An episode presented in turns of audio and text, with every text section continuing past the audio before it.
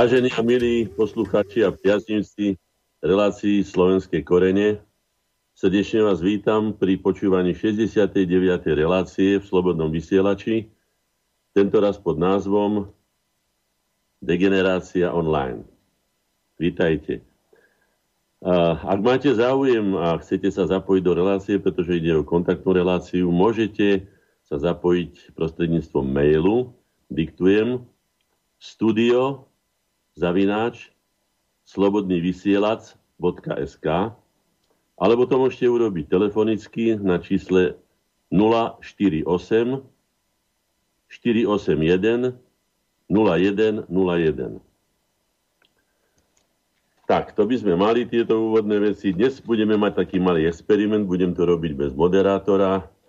Uvidíme, ako nám to vyjde, ako sa vám to bude páčiť, ako to zvládnem aj ja. Tak dovolte, aby som vás teda privítal dnes, stredu 17. februára 2021, v relácii Slovenskej korene, v cykle Aké časy to žijeme, na tému, ako som už vravel, degenerácia online. V pokračovaní cyklu Aké časy to žijeme, sa budeme zaoberať na najvyš vážnym životným problémom, od ktorého bezprostredne závisí ďalší vývoj, ale aj samostatná existencia slovenského národa, je ním mladá slovenská generácia, teda naše vlastné deti.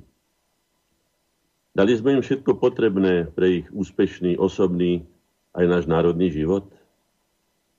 Tento život v podmienkách nášho vlastného samostatného štátu ako všeobecne uznaného subjektu medzinárodného práva, čo dosiaľ v novodobých dejinách nemala žiadna slovenská generácia. Zmena skutočne zásadná a možno povedať, že pre nás aj epochálna. Ako sme zvládli tento prerod objektu na subjekt, z čoho prirodzene vyplýva aj plná zodpovednosť za všetky povinnosti súvisiace s týmto postavením?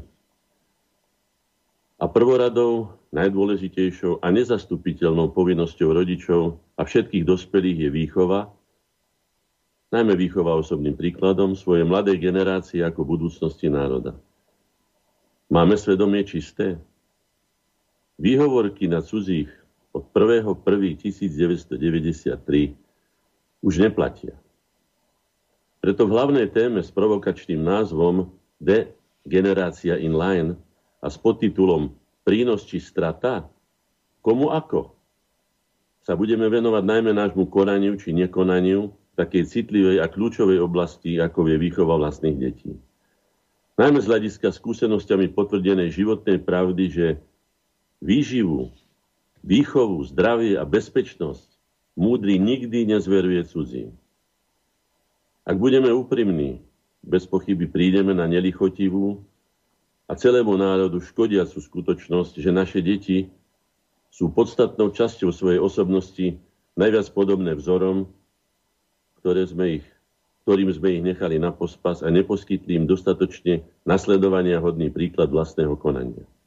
Rodičovského či pedagogického, ale aj čoraz viac vyplývajúceho alebo vplývajúceho prostredníctvom masmédiami propagovaných tzv. celebrít a iných produktov konzumného stylu life.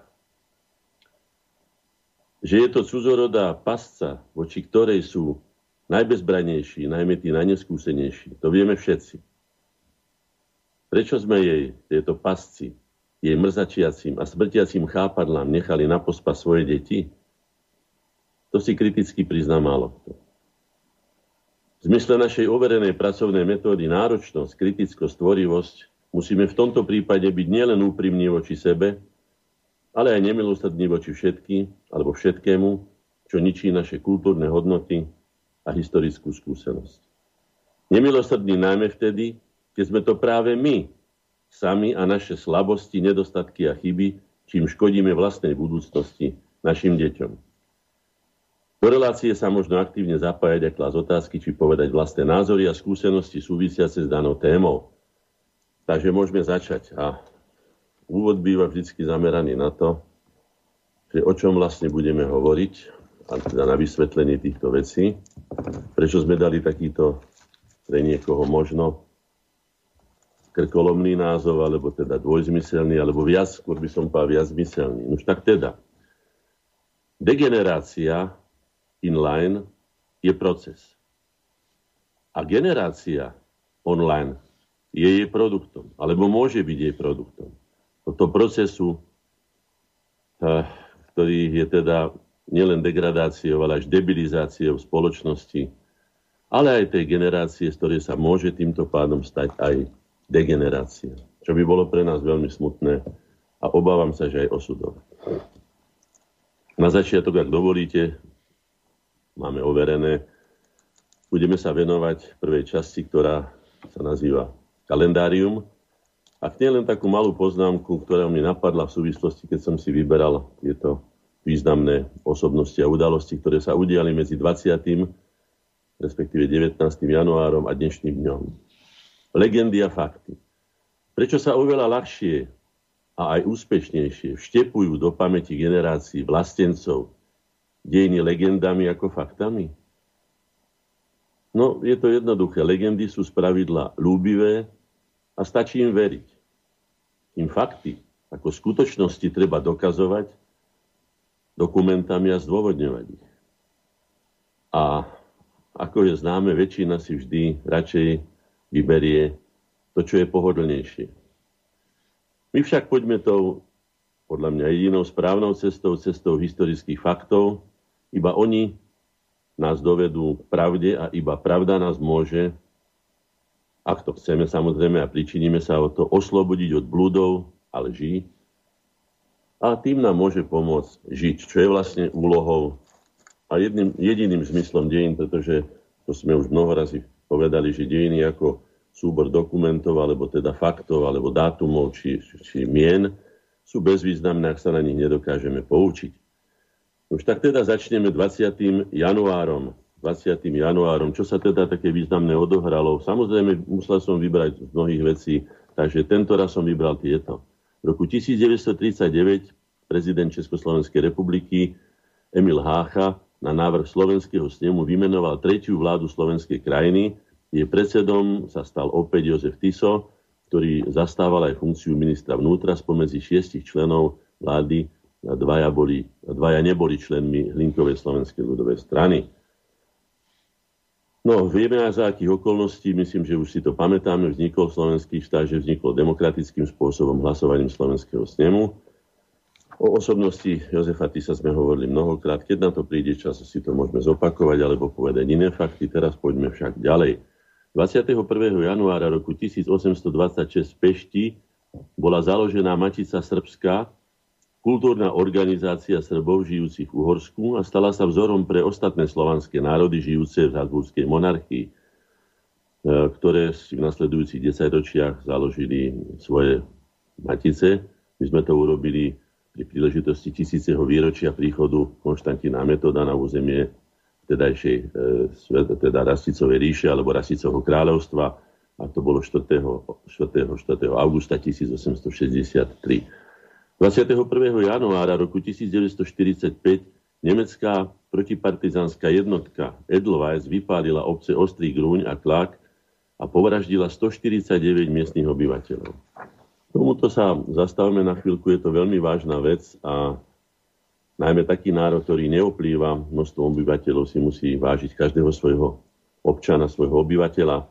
To znamená, že 149 navyše nevinných ľudí takýmto spôsobom doslova utratených je skutočne smutná skutočnosť, ktorú si treba pripomenúť, aby sa nám veci neopakovali. Nemecké represálie po potlačení Slovenského národného povstania, vypálenie ostrého grúňa a tlaku a vyvraždenie ich obyvateľov bolo najväčšou represívnou akciou nemeckých okupačných jednotiek na území Slovenska. Treba však povedať, že nie ojedinelo. Obávaná bola najmä nemecká protipartizánska jednotka Edelweiss, myslím, že to znamená uh, horec, alebo tak nie, alebo plesnivec, plesnivec, sa mi zdá, pres, áno, plesnivec, Edelweiss, pozostávajúca po väčšine zo zajacov Červenej armády a z dobrovoľníkov naverbovaných na území Sovietskeho zväzu okupovanom Nemcami. V roku 1944-45 nacisti povraždili na území Slovenska takmer 4000 osôb. 22. januára roku 1451 bol vykonaný prvý slovenský zápis v Žilinskej mestskej knihe, ktorá sa dovtedy viedla len v nemeckom a latinskom jazyku. Tento dátum je veľmi významný, zaslúžil sa o neho Ludovit Veľký, pokiaľ si pamätám, z Anžovskej dynastie. Je to prvý zápis v Žilinskej knihe, hoci teda väčšinu obyvateľov Žiliny tvorili Slováci, bohatí nemeckí patrici a dlho blokoval všetky snahy slovenskej väčšiny presadiť sa e, v správe mesta. No tak vyšlo tam o rovnoprávnosť. Nakoniec mali sme tu domicil, boli sme tu doma. Ale ako vidíte, nebolo to samozrejmosťou, tak by sme si dnes to mali uvedomiť a neponúkať kade komu, aby nám vládol, pretože sme o to dlho bojovali, aby sme vo vlastnej vlasti boli skutočne doma. Vzájomné spory nakoniec riešil uhorský panovník Ludovít Veľký. E, ekonomická i kultúrna prevaha žilinských Nemcov sa prejavila aj v mestskej knihe, ktoré základom bolo do, o, v roku 1973 po nemecky vpísané tzv. Magdeburské právo. Prvý slovenský zápis o prekonaní e, alebo o pokonaní medzi, medzi mešťanmi e, z Bialej v Polsku a žilinským mešťanom Mikulášom Polákom 22.1.1451 začal novú éru vo vedení Žilinskej meskej knihy. Odvtedy sa Slovenčina stala jej hlavným jazykom, čo zároveň svedčí o poslovenčovaní obyvateľstva. Ten istý deň e, roku 1756 kráľovnú Máriu Tereziu, kráľovná Mária Terezia zakázala tlačiť a rozširovať nemravné poviedky. No, Neviem, čo sa vtedy považovalo za nemravné poviedky, ale dnes už tá hranica, myslím, že ani neexistuje. Zvrhlosti všetkého druhu, budeme o tom hovoriť v tej nasledujúcej časti, sa doslova, doslova lejú do duší a vedomia našich detí zo všetkých možných, najmä elektronických kanálov v podobe, ktorá je skutočne doslova neludská, nie je ani dôstojná kultúrneho človeka a pre tie deti znamená neuveriteľnú nielen záťaž, ale aj zmetok, ktorý deformuje ich postoj, alebo teda ich, ich, ano, no, ich postoj k vedľajším, teda k druhému pohľaviu, či dievčatám ku chlapcom, alebo chlapcom, kde sa to vlastne všetky tie kamarátstva, ktoré sme aj my mali medzi dievčatami a chlapcami, sa už menia skutočne len, ako sa vraví, ľudov od púbka dolu. Čiže na to pohľavie, čo je veľmi smutné a najmä je to veľmi nebezpečné. V roku 1930 na Jakubovom námestí v Bratislave otvorili prvé špeciálne rozhlasové štúdio. Pri tomto sa len mališko zastavíme to trošku osobné. Práve v tomto štúdiu na Jakubovom námestí sme mali ako Slovakia Plus, sme mali dva alebo tri roky, sme mali sekretariat, ktorý zrušil pán Kňažko, keď nastúpili v roku 1998 k moci po, po nie že vyhratých voľbách, ale po voľbách prehratých, podobne ako sa to stalo v týchto posledných voľbách prehratých národnými silami, ktoré nevedeli zostaviť vládu. No a vtedy nám pán Kňažko napísal veľmi ostrý riz a povedal, že do konca roka 1998 musíme miestnosti vypratať, hoci sme za ne riadne platili. No, skrátka boli sme nežiaduci už v roku 1998. V roku 1951 v Bratislave sa narodil Andrej Nepela. Pripomínam to aj trošku, pretože je to môj spolužiak. Absolvoval som s ním základnú školu aj strednú školu. Ondríka veľmi dobre poznám. Ondrík je významná osobnosť a jedna z najvýznamnejších osobností slovenského športu no, myslím, že ani nemáme takú, takú osobnosť, niekoľkonásobný majster sveta. No, reprezentoval Československo na zimnej olimpiáde v Innsbrucku, e, zvíťazil na majstrovstvách sveta v Lyone, o rok neskôr v kanadskom Calgary. Vyvrcholením jeho športovej kariéry bola zimná olimpiáda v japonskom Sapore, kde získal aj olimpijskú medálu. Andri, Ondríka som poznal, bol to veľmi milý chlapec, trošku bol na naše pomery trošku utlmený, ale to práve preto, že kým my sme ešte o 5. spali, tak Ondrík už o 5. stával, aby mohol o na 8 hodinu byť už s nami v škole, takže prišiel vlastne už aj unavený. My sme sa ešte naháňali a všetko možné vyvázali, tak Ondrík bol veľmi pokojný, sedel, učil sa dobre, bol veľmi kamarátsky, priateľský. Mám na ňo skutočne tie najlepšie spomienky a veľmi si ho vážim aj za to, že reprezentoval Slovensko takým významným spôsobom. 23. januára 1767 kráľovná Mária Terezia patentom zaviedla tereziánsky urbár, ktorým určila rozsah celej sedliackej usadlosti na 18 katastrálnych jutár a tak ďalej a tak ďalej. E, zavedením terezianského urbára, čo je teda dôležité, alebo najdôležitejšie, slovenským podaním poklesli povinnosti voči zemepánom o vyše polovicu. No tak bola to veľká úľava v tomto prípade to, že je to osvietenská panovnička aj keď to bol absolutistický režim, v tomto prípade sa aj môžeme poďakovať za našich predkov. Presa len polovica je polovica. V roku 1945, 23. januára, vláda a snem Slovenskej republiky vydali vyhlásenie o vernej zásade, že slovenský národ má, tak ako iné národy, plné prirodzené právo na riadenie vlastných osudov vo vlastnom nezávislom štáte a preto odmieta úsilie zahraničnej a domáceho odbor, teda e, o obnovenie Československej republiky. No, my sme generácia, ktorá pokračovala v tomto úsilí a ktoré sa podarilo najmä cez našu iniciatívu za zvrchované Slovensko z roku 1992 zjednotiť národné síly, aj politické síly, ktoré v roku 1992 vyhrali voľby a tým pádom sme mohli vyhlásiť zvrchovanosť, ústavu a obnoviť slovenskú štátnu samostatnosť. Je tu jedna významná osobnosť, taká zaujímavá, trošku taká pitoreskná, ale predsa len zaujímavá, Wolfgang Kempelen, ktorý sa narodil v Bratislave, bratislavský rodák, svetoznámy je svojim tzv. E, šachovým automatom, ktorý vyhrával nad významnými vtedajšími šachistami a tak ďalej. No je smutné, že sa z neho nezachovalo nič. Neviem, či to bolo tajomstvo pána Kempelena, alebo to bolo typický prejav nás, že si nevieme vážiť svoje, svoje historické a kultúrne pamiatky. Šachový stroj zhotovil na podnet Márie Terézie ako hračku. No, tak musela to byť hračka vysoko dnes by sme povedali vysoko kybernetická, vysoko sofistikovaná, doslova geniálna. No. Ale nakoniec posledné roky prežil zabudnutý v biede, bez možnosti dokončenia aj svojich ďalších prác. No tak toto je jeden z typických prejavov, ktorými sa my odmieniame svojim významným osobnostiam. Prestaňme s tým, prestaňme s tým, kým je čas, alebo kým ešte máme možnosť o tom rozhodovať, lebo ak budú nás rozhodovať cudzí, tak si tých šikovnejších kúpia tí budú pod ich menom pracovať, tak ako dneska to robí treba náš, nami podporovaný a prvých husličky sme mu kúpili Dalibor Karvaj, ktorý už hrá za, za Rakúsko, reprezentuje Rakúsko, ale teda nezabudol na Slovensko, treba povedať, nahráva aj so slovenským orchestrom a tak ďalej. 24. januára je to narodenie mojej mamy, rád sa k tomu priznám, pretože naša mama je zakladajúcim členom koreňov. Založila ju už vtedy, keď ja som ešte neexistoval. Potom ma porodila a vychovala tak, že nakoniec Vlastne z jej popudu ako veľkej vlastenky.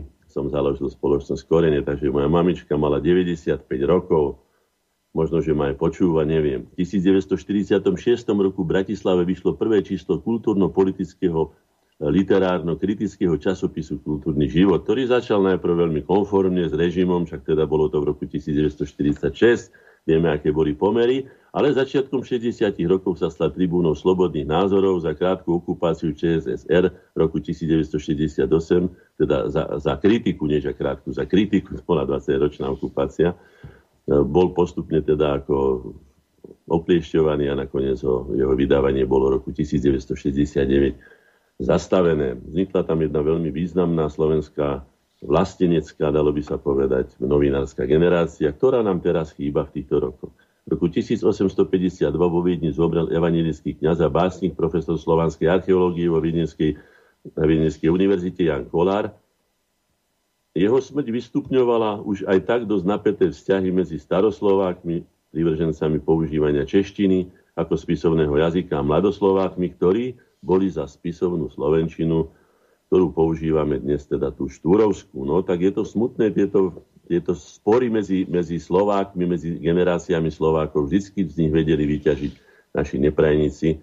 A naopak, vždy, keď sa vedeli Slováci dohodnúť, vždy niečo významné dosiahli, to nech je poučenie pre nás aj do ďalších rokov. V roku 1894 v Čake zomrel katolícky kňaz a pedagóg Martin Čulen. Jeho, jeho, jeho, jedna z jeho, jedna potomkyň mi napísala list, aby som teda pomohol jeho hrob opraviť v Čake, ktorý je v dezolátnom stave, že ešte ten maďarský nápis, ako tak sa dá prečítať, ale ten slovenský je úplne zdeštruovaný.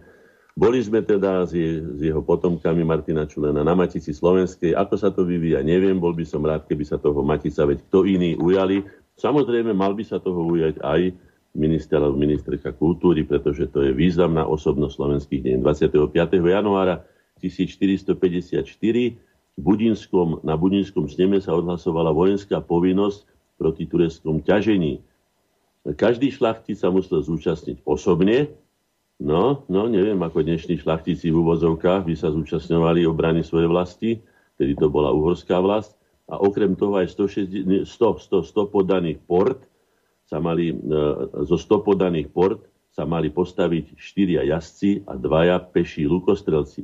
Niekdajší gubernátor Uhorska a osvedčený vojvodca Jan Huňady dostal poverenie, dostal poverenie dostal poverenie, musím si to prečítať, čo dostal poverenie, byť najvyšším veliteľom vojska. Tieto opatrenia sa konalo v súvislosti s dobitím Konštantinopolu Turkami roku 1453.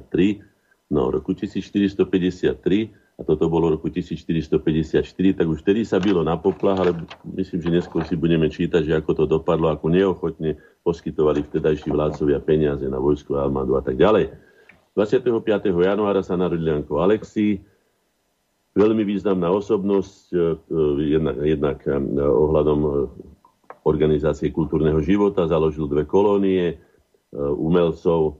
Významná bola tá, ktorú založil, založil v Piešťanoch ale potom aj v Bratislave, keď sa presťahoval, sa stal vlastne organizátorom umeleckého kultúrneho života a čím sa veľmi zaslúžil, bolo to, že jeho energia a cieľavedomosť sa veľmi zaslúžila o to, aby bol obnovený, zrekonštruovaný Bratislavský hrad, ktorý je dneska symbolom, symbolom Bratislavy, vizuálnym, aj správnym. Je tam sieň Federácie okrem iného a ďalšie teda významné múzea a tak ďalej.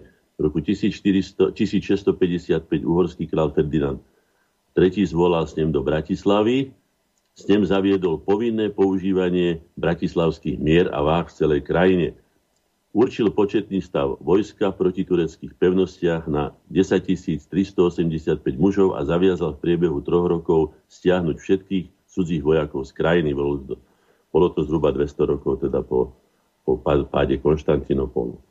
26. januára tu mám Jana Goliana. Jan Golian, áno, sa nadlo Slovenskom Mederi v Palárikove. V medzivojnovom období Československej republiky bol nižším dôstojníkom, to sme už hovorili, že sme my žiadnych vyšších dôstojníkov tam nemali, ani jedného generála, hej, v Československej republike prvej. Vyššie hodno, teda hodnosti dosiahol až po vzniku Slovenskej armády. V roku 1942 bol náčelníkom štábu rýchlej divízie bojujúcej na východnom fronte proti Červenej armáde. Za január 1944 zastával funkciu náčelníka štábu pozemného vojska v Banskej Bystrici. V máji ho exilová vláda v Londýne vymenovala na čelo ilegálneho vojenského ústredia, pripravoval plány na ozbrojené povstanie. No, nezvládol to skutočne, nevedel to zvládnuť, nemal na to ani talent, ani skúsenosti na to nemal.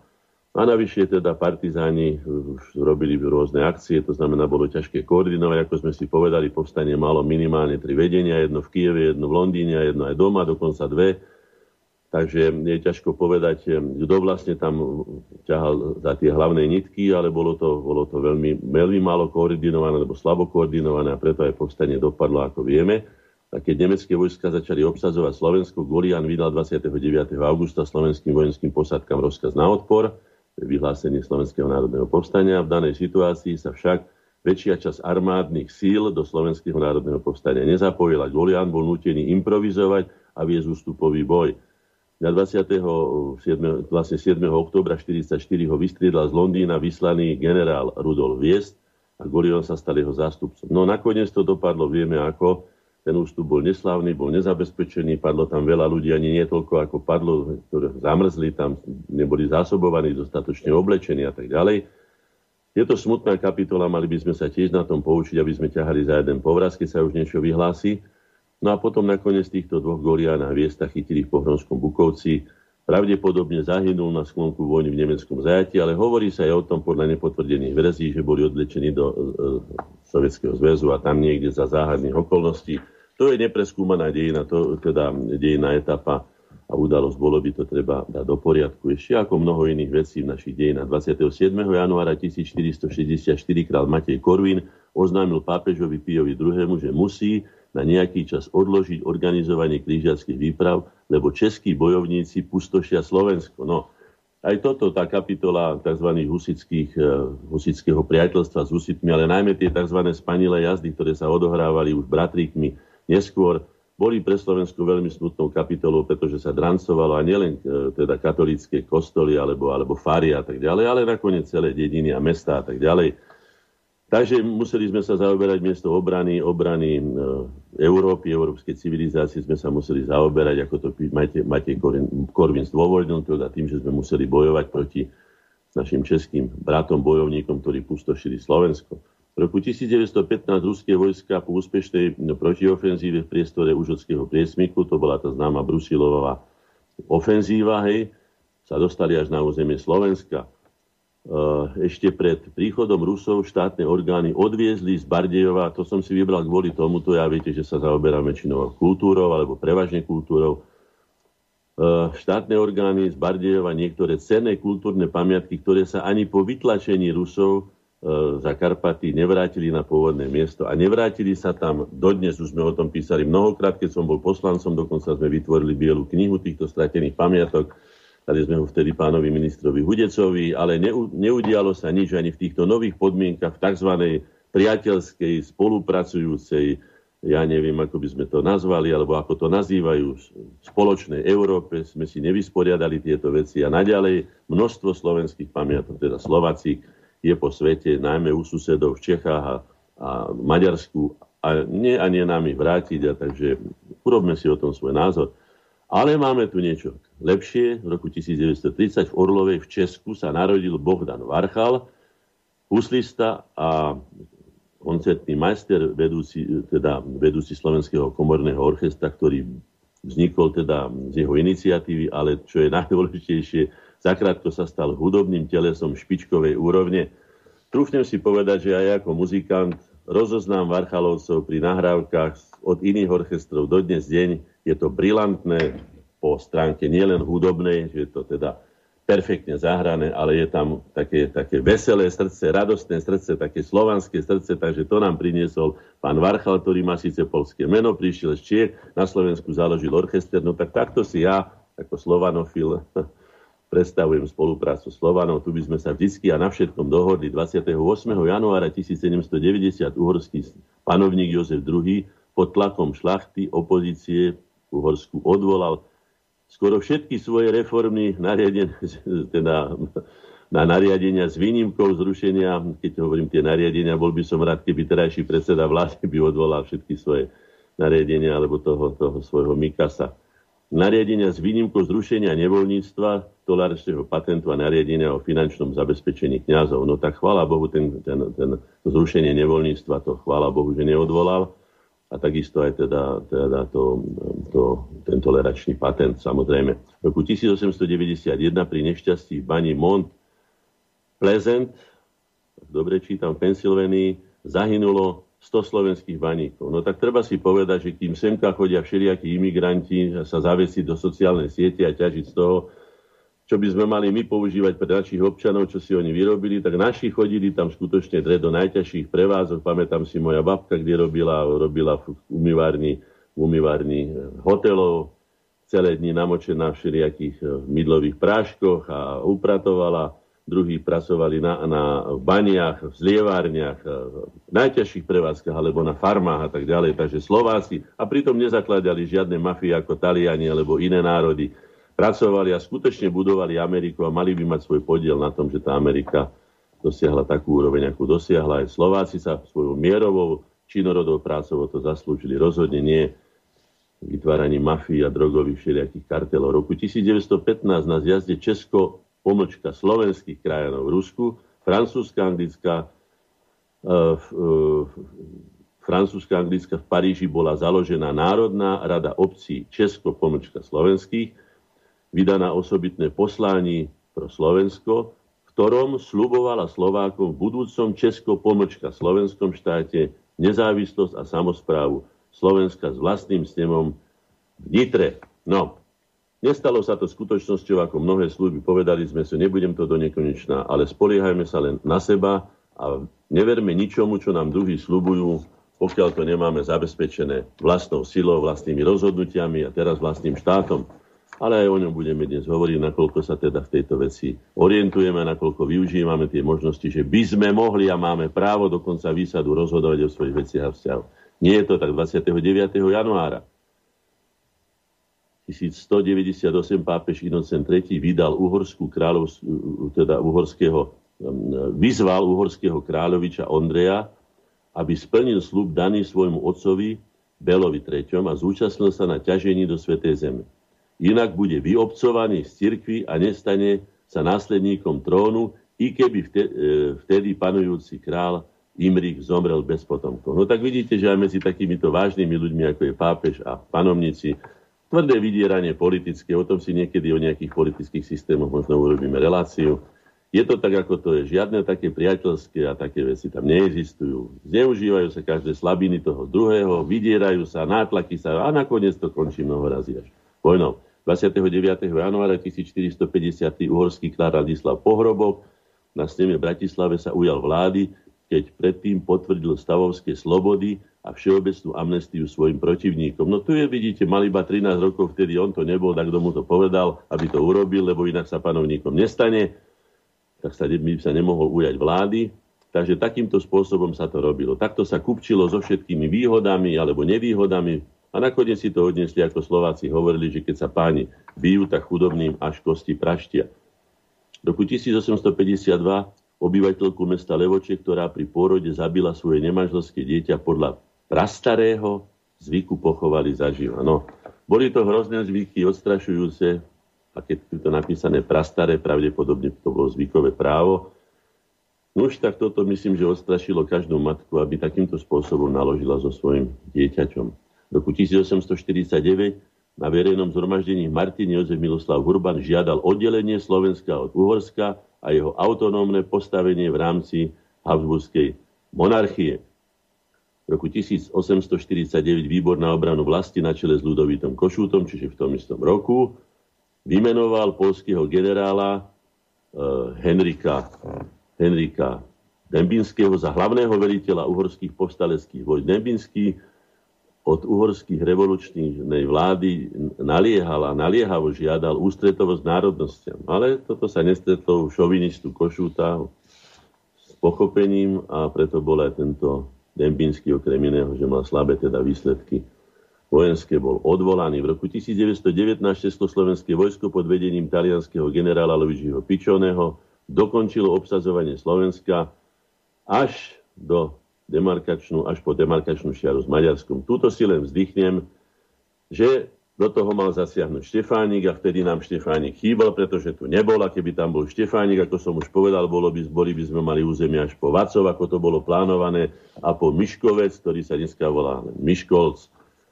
Ale teda bol odvelený, vieme, kým bol odvelený a prečo bol odvelený, aby sa nemiešal, aby nemal dobrániť Slovákov a nakoniec preto aj položil život. Preto aj zahynul.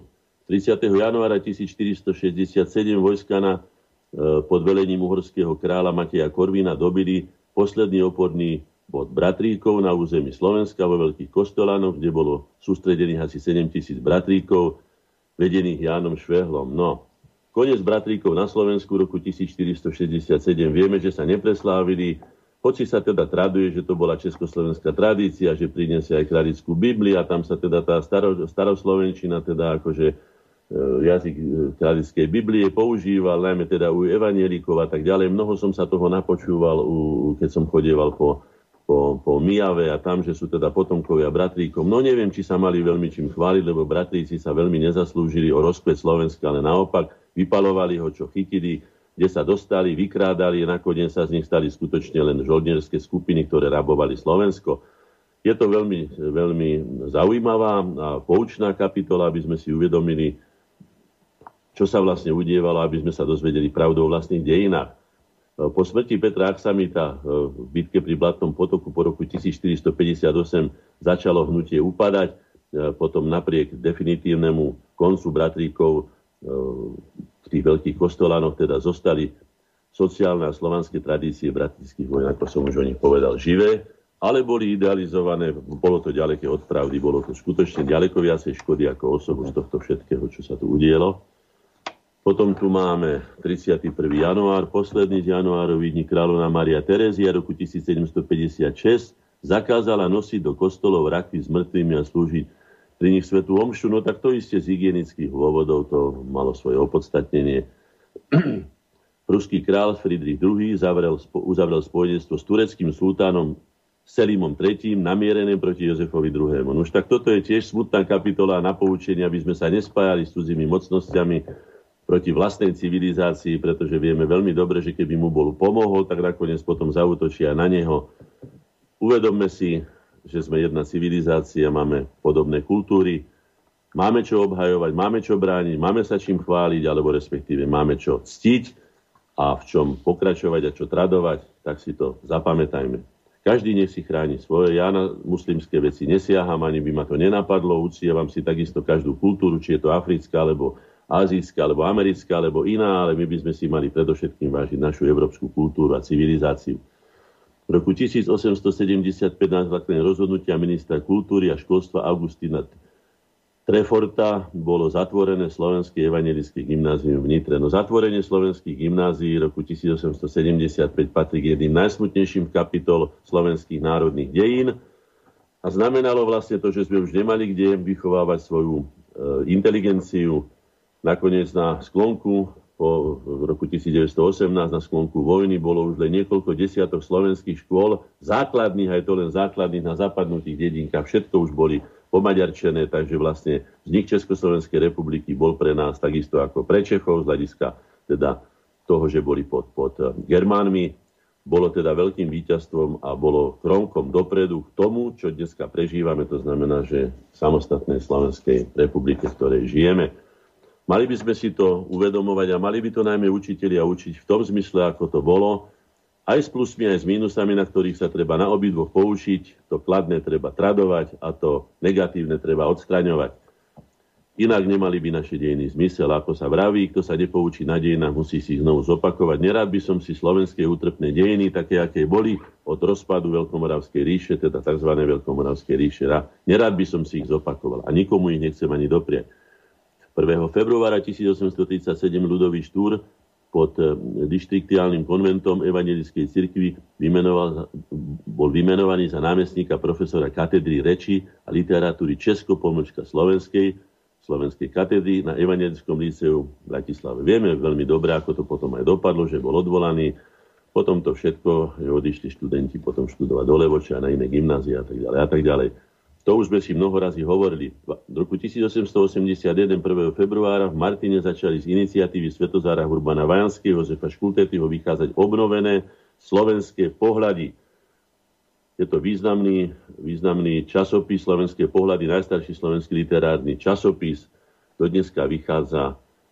Tiež by bol taký, aký bol vtedy, taký proslovenský, pronárodný, natchnutý nadšením za svoj národ, za jeho práva, ako bol vtedy. Roku 1952, 1. februára, povereníctvo vnútra vypracovalo tzv. akciu B, vysťahovanie buržoáznych a nespolahlivých elementov z miest na vidiek akcia B postihla najmä slovenskú inteligenciu funkcionárov nekomunistických strán, továrnikov, podnikateľov, statkárov a tak ďalej. Trvala až do roku 1953. Ďalšie veľmi neslávne obdobie slovenských deň 2. februára 1492, to je myslím objavenie Ameriky, 1492 dátum, na sneme uhorskej šlachty v Budíne sa poprední veľmoži zhromaždili pred kráľovským palácom. Král Vladislav II k ním prehovoril po latinsky.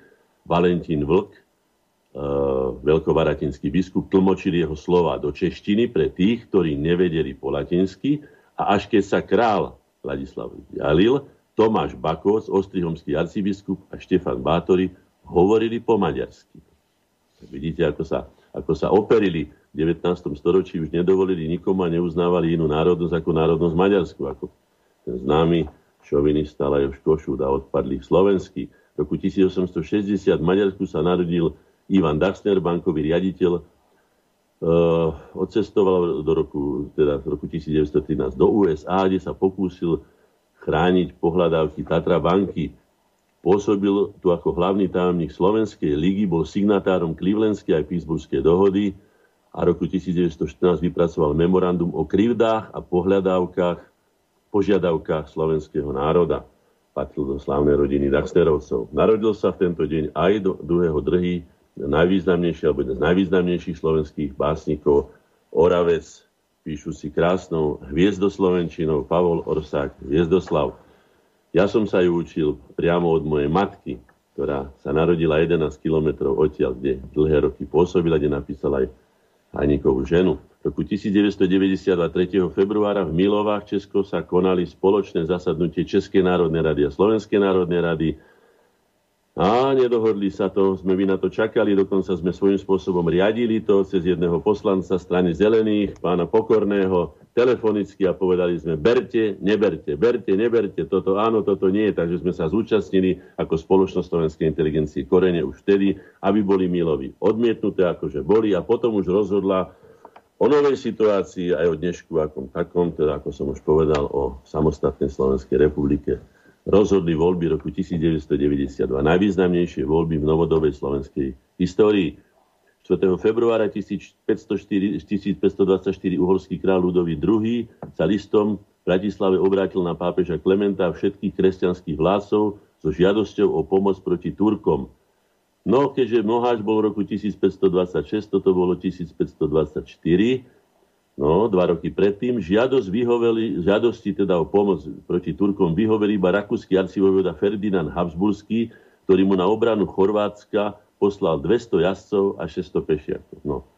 Tak toto bolo 1524, potom prišiel Moháč a vieme, že to bola katastrofa, za krátku chvíľu obsadili všetko, takže keby boli včas dávali peniaze vtedy, keď treba na obranu Európy, nemuselo sa to stať tak, ako sa to stalo potom ako lavína po Moháči, že to zaplavili, padol Budín a tak ďalej a Bratislava sa stala korunovačným mestom. V roku 1849 5. februára v Horskom priechode Branisko sa odohrala bitka uhorskej revolučnej jednotky pod vedením plukovníkom Richarda Guona. Napriek nepriaznivým podmienkam zvíťazili nad cisárským vojskom a otvorili si cestu na Košice. K úspechu sa najväčšou mierou pričinila zvolenská garda pozostávajúca zo Slovákov. Tak ako vidíte, Slováci napriek tomu, že Košut povedá v rámci Svetej koruny uhorskej inú národnosť ako Maďarsku neuznám, Slováci bojovali aj v Košutovej armáde, a bojovali potom samozrejme aj proti, proti vojakom, ktorým velil, velil, velil povedzme Jozef Miloslav Urban, čiže Slováci proti Slovákom. 6. februára 1990 pápež Jan Pavol II vymenoval Jana Chryzostoma Korca za biskupa Nitrianskej diecézy. Pán Chryzostom Korec, jedna z najvýznamnejších hostov, teda osobností súčasnej slovenských dejín, novodobých, spolupracoval aj s nami, požehnal našu prácu, keď sme zakladali stálu konferenciu Slovenskej inteligencie Slovakia Plus. Mám s ním niekoľko listov vymenených, mnoho sme sa navštívili, podporoval naše snaženia a patril do takej, by som povedal, silnej trojice, ktorú sme mali v Antonovi Hlinkovi, kňazovi, kardinálovi Tomkovi a neskôr aj kardinálovi potom eh, Chryzostomovi, biskupovi Nitrianskom a kardinálovi Chryzostomovi Korcami. Dnes takéto osobnosti žiaľ Slovenskej katolíckej cirkvi chýbajú a veľmi jej chýbajú. V roku 1993, 8.2. na Slovensku začala platiť nová mena Slovenská koruna. No tomu len toľko, že navrhol tieto peniaze inak veľmi pekné výtvarne môj spolužiak, ktorý som študoval na Vysokej škole výtvarných umení, Jozef Bubák. Sú to pekné peniaze a škoda, že sme sa ich vzdali. Boli tam aj slovenské osobnosti, veľmi dobre stvárnené. Peniaze sú veľmi pekne výtvarne teda ako vytvorené, takže bolo škoda, že sme to vzdali a vzdali sme sa tým pádom jedného z prvkov slovenskej suverenity štátnej. V Jelšavskej teplici sa narodil samo Tomášik, známy hej Slováci, najprv hej Slovania, ešte naša slovenská reč žije, ktorá sa stala teda hymnou všetkých Slovanov. No a neskôr sa stala, hej Slováci sa stala aj hymnou v rokoch 1939-45 Prvej Slovenskej republiky Slovenského štátu Prvej Slovenskej republiky. 9. februára 1845 v Sobotišti z iniciatívy Samuela Jurkoviča založili spolo Gazdovský. No to sú začiatky družstevníctva v celej Európe. Skutočne sme boli prví v tomto. Nevydržali sme dlho ako vo väčšine vecí. Žiaľ, musíme povedať, že teda nenašli sa pokračovatelia. Keď Jurkovič ako exponovaný národovec musel načas opustiť krajinu, spolok zanikol 28. 1851 ale vyplatil si teda všetky podložnosti, všetkých svojich členov vyplatil. 10. januára 1800, februára 1837 podpredseda spoločnosti Československej ľudový štúr navrhol založiť Maticu Slovensku, takže roku 1837. Jeho plán rozkotal, neuskutočnil sa, takže až roku 1863 sa to stalo a do roku 1875, keď Maticu uhorské, ergo teda maďarské úrady zakázali. Ešte raz tu máme Ondríka Nepelu 11. februára 1972 na zimných olympijských hrách v Sapore. Získal Ondrík Nepela pre nás olympijskú zlatú medailu. Roku 12. februára 1761 vyšlo nariadenie, že tí, ktorí sa s úmyslom vyhnú sa vojenskej službe, cisárskej armáde, dokaličia telo alebo údy, majú byť zo svojho rodiska na 3 dní vystavení v svojom rodisku na potupu a potom odsúdení na 10-ročné galeje pevnosti Petrova Radín. Maria Terezia vydala e, nariadenie o usadení a zamestnaní Rómov.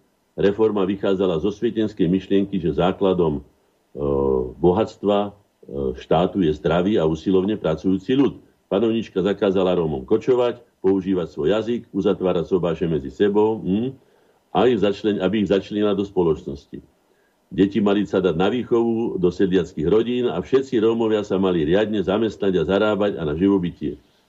Záverečná veta je zaujímavá, ale pravdivá. Pokus sa však skončil neúspechom. Ja by som povedal, že až na niektoré, alebo teda na málo výnimiek, to tak aj dodnes. Dokonca sú v tom aj podporovaní ešte a chránení, ako keby oni nemali tie isté povinnosti. Ináč by bolo by zaujímavé, pri tom všetkom, tej koronahysterii sa dozvedieť, ako dodržiavajú v romských osadách e, všetky tie, tie nariadenia, tie opatrenia, ako ich vydáva Mikas a spol.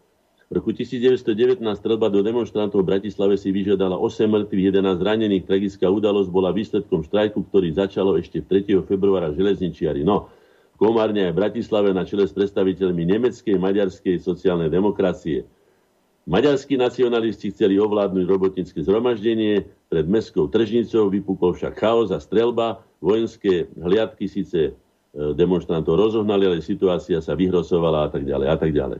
No tu si pripomeňme na udalosť, ktorú sme zažili aj my v priamom prenose a bol to Majdan v Kieve, tak si uvedome, že žiadne živelné alebo takéto zhromaždenia by sme sa ich nemali dopúšťať, pretože bývajú zneužité. Dneska zvlášť majú na to špeciálne jednotky, už medzinárodné, ktoré sa aj po slovensky naučia a prídu semka robiť Slovákov a rozvráti Slovenskú republiku, tak riešme veci ústavným spôsobom a nie živelnými všelijakými zhromaždeniami, ktoré nakoniec, vždycky, ako to povedala Machiavelli, že každé zhromaždenie alebo každá, každá masa, ktorá nemá hlavu a nemá vodcu, je zbytočná ja by som ešte dodal, že aj škodlivá a dokonca sama sebe mnoho razy. Je to zneužité. 13. februára 1700, 1327 v Trnave uzavreli spojenstvo uhorský král Karol Robert a český král Karol Luxemburský. No a potom sa dohodli, že teda uhorský kráľovi Ladislav si mal zobrať za manželskú českú princeznu Annu. Sobáš sa pre Radislavovú smrť napokon neuskutočnil. No, tak to boli zase také tie spôsoby, aké sa používali medzi pánmi vtedy a používajú sa aj teraz. Ruka ruku mie, páni s pánmi, chudoba s chudobou. V roku 1845 sa skrátila vojenská služba v stálej Habsburskej armáde na 8 rokov. Takže v roku 1845 sa skrátila, to znamená, že dovtedy bola služba 8 rokov. Ja by som sa prihováral za to, aby aj teraz bola zavedená nie na 8 rokov, samozrejme nie, ja som bol rok na, mal som vojenskú prípravu a teda naša generácia rok som bol na tej tzv. tvrdej západnom okruhu, bojových jednotkách eh, v Šíbre, pri Plzne, Bory Utachova, prvosledové jednotky, poplachy a tak ďalej. Nezaškodilo mi to. A myslím, že pre každého muža, alebo každý muž sa tam mal možnosť stať skutočným chlapom a potom aj vodcom rodiny, ktorý sa dokázal postarať o seba, o rodinu, o deti a tak ďalej. Je to škoda, že nemáme vojenskú službu. 14. februára 1933 v súvislosti s hospodárskou krízou E, národní listy Karla Kramáža konštatovali, že na Slovensku nemá čo zbankrotovať. Tu už všetko zbankrotovalo, lebo na Slovensku je kríza od prevratu roku 1918. No o tom sme si tiež mnoho razy povedali, ako došlo likvidácii slovenského priemyslu. To sme zažili aj za páne Havla, likvidáciu zbrojného priemyslu ako špeciálne výroby a tak ďalej. Poznáme, mnoho razy sme si o tom hovorili, máme ešte dva dní, alebo koľko, 15. február, No to som už zažil ja častých deň v Pittsburghsku. 1890 v Pittsburghu vznikol Národný slovenský spolok, jeho zakladateľom bol redaktor a spolumateľ um, amerikánsko-slovenských novín Peter Rovnianek. Spolok bol nadkonfesionálny a zohral dôležitú úlohu pri organizácii kultúrneho a spoločenského života. Prihováram sa za nadkonfesionálne. Skutočne Slováci by mali, nakoniec najväčším príkladom, že povýšili národný záujem nad konfesionálnym, bol Mojzes Kuzmánim a vznik Matice Slovenskej roku 1863 je to žiarivý príklad a mali by sme sa tak správať aj dnes. Viera, vyznanie alebo tieto veci sú skutočne osobnou vecou každého, ale spoločnou našou vecou je, či Slovensko bude prosperovať alebo nebude. V roku 1991 vo Vyšehrade v Maďarsku sa podpísal najvyšší predstavitelia teda Československej federatívnej republiky Václav Havel, Jožef Antal a Lech Valesa podpísali, podpísali spoluprácu tzv. Vyšegrádskú trojku, ktorá sa od 1.1.1993 stala Vyšegrádskou štvorkou. No, dneska, ako sa zdá, sme rozbíjačom Vyšegrádskej štvorky. Či to máme zvonka nadiktované, alebo je to z našej hlúposti, neviem. V každom prípade si treba uvedomiť, že má to pre nás význam, pretože spoločne štyria viacej dosiahnu, ako dosiahne jeden. Ak sú samozrejme priatelia. V roku 1993, pritom som takisto bol, bol som dokonca aj poradcom istú dobu, veľmi krátku, len ja som sa potom toho vzdal, pretože tam rozhodoval pán Demeš o pánovi, pánovi prezidentovi. No 1990 v druhom kole prezidentských volieb zvolili za prvého prezidenta Slovenskej republiky Michala Kováča, ktorý vo svojich spomienkach chodila na naše korene, poznáme sa osobne, spolu sme boli za zvrchované Slovensko, potom si ho osedlali cez jeho synka, ktorý bol, teda bol vydierateľný pán Kováč, cez jeho synka vieme veľmi dobre, že bol naháňaný Interpolom a tak ďalej. Takže, e, ale tým si na pánovi prezidentovi Kováčovi, že aspoň na sklonku života povedal, ja viem, že som nebol prvým pre slovenským prezidentom. Že ním bol pán doktor Tiso, tak to povedal, tak to sa tak patrí, lebo taká je historická pravda. Či už máme radi jedného alebo druhého, tak sa to má robiť. 16. februára 1662 uhorský kráľ Leopold I nariadil e, troj, trojzmenú prácu v baniach. No tak ďakujem pekne. Viete si predstaviť, vtedy zomierali v týchto rokoch 30-roční chlapi, e, baníci, bolo to neuveriteľne ťažká práca, nezabezpečená hrozili závary a tak ďalej. Roku 1873 Janko Francisci vyzval na založenie spolku Slovenská jednota. Spolok mal byť protipolom podobnej organizácie Maďarskej jednoty. Minister Julius Sapári však nepovolil činnosť ani jednému z týchto polkov. No takže tak to bolo. A dneska máme posledný deň a to je, mám tu napísané, aha, máme tu 17. februára dnes roku 1867 císar František Jozef vymenoval členov uhorskej vlády od roku 1849. To bola prvá uhorská vláda. Vznikla ako výsledok dlhých rokovaní o novom štátoprávnom usporiadaní monarchie na čele vlády stal Julius Andráši, ktorý bol súčasne ministrom vojny. V roku 1990 sa v Nitre konal ustanovujúci zjazd eh, KDH, No KDH sa preslávilo veľmi smutne, je mi to veľmi ľúto, pretože KDH malo zohrať veľmi významnú úlohu v slovenských novodobých dejinách, najmä po komunistickej, teda ateistickej totalite, ale žiaľ na čele s Janom Čarnogurským a ďalšími jeho predstaviteľmi, či už to bol Figel, alebo ja neviem, Hlina, alebo terajší, ani neviem, ako sa volá, naprosto bezvýznamný a necharizmatický vodca, ho doviedli do, ako sa, ako sa vraví, na smetisko dejín. V roku 1990 kardinál Jozef Tomko, Jozef kardinál Tomko, konsekroval v Prešove Jana Hirku za grécko-katolického biskupa Prešovskej arcidiecezy. Tomu dodám len toľko, že aj pán ešte žijúci kardinál Tomko bol našim priaznivcom, mnoho razy požehnal našu prácu, zúčastnil sa aj, po, pozdravil naše snemovania, naše zjazdy a tak ďalej.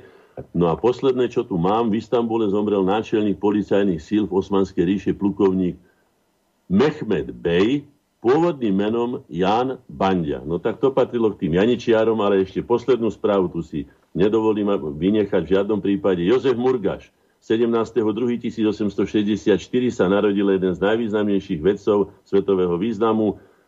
Jozef Murgaš po prvej verejnej skúške roku 1905 sa mu podarilo nadviazať spojenie na diálku až 200 kilometrov.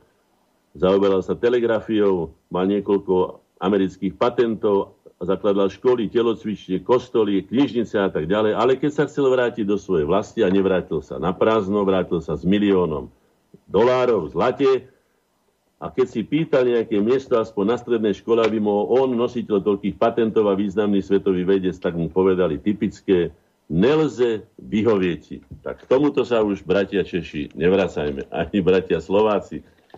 Hodnoťme podľa toho, akú má človek schopnosť, čím je schopný pomôcť a tak ďalej. To by bol teda kalendárium a potom kalendárium by sme si mohli dať jednu pesničku o Slovensku.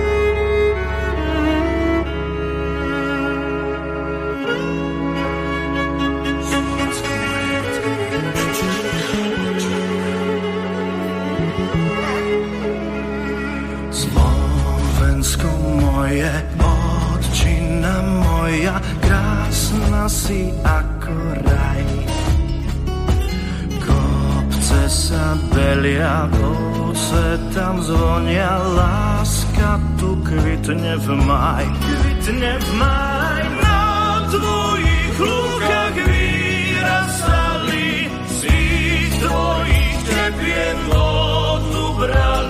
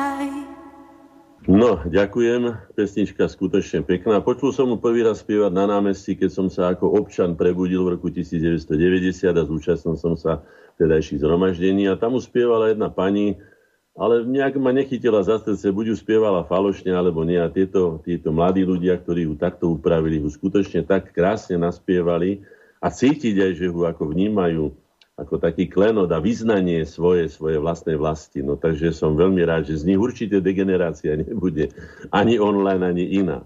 No, vážení priatelia, tí, ktorí chcú počuť okamžité a zároveň kvalitné a trvalé riešenia, nech radšej ani nepočúvajú ďalej.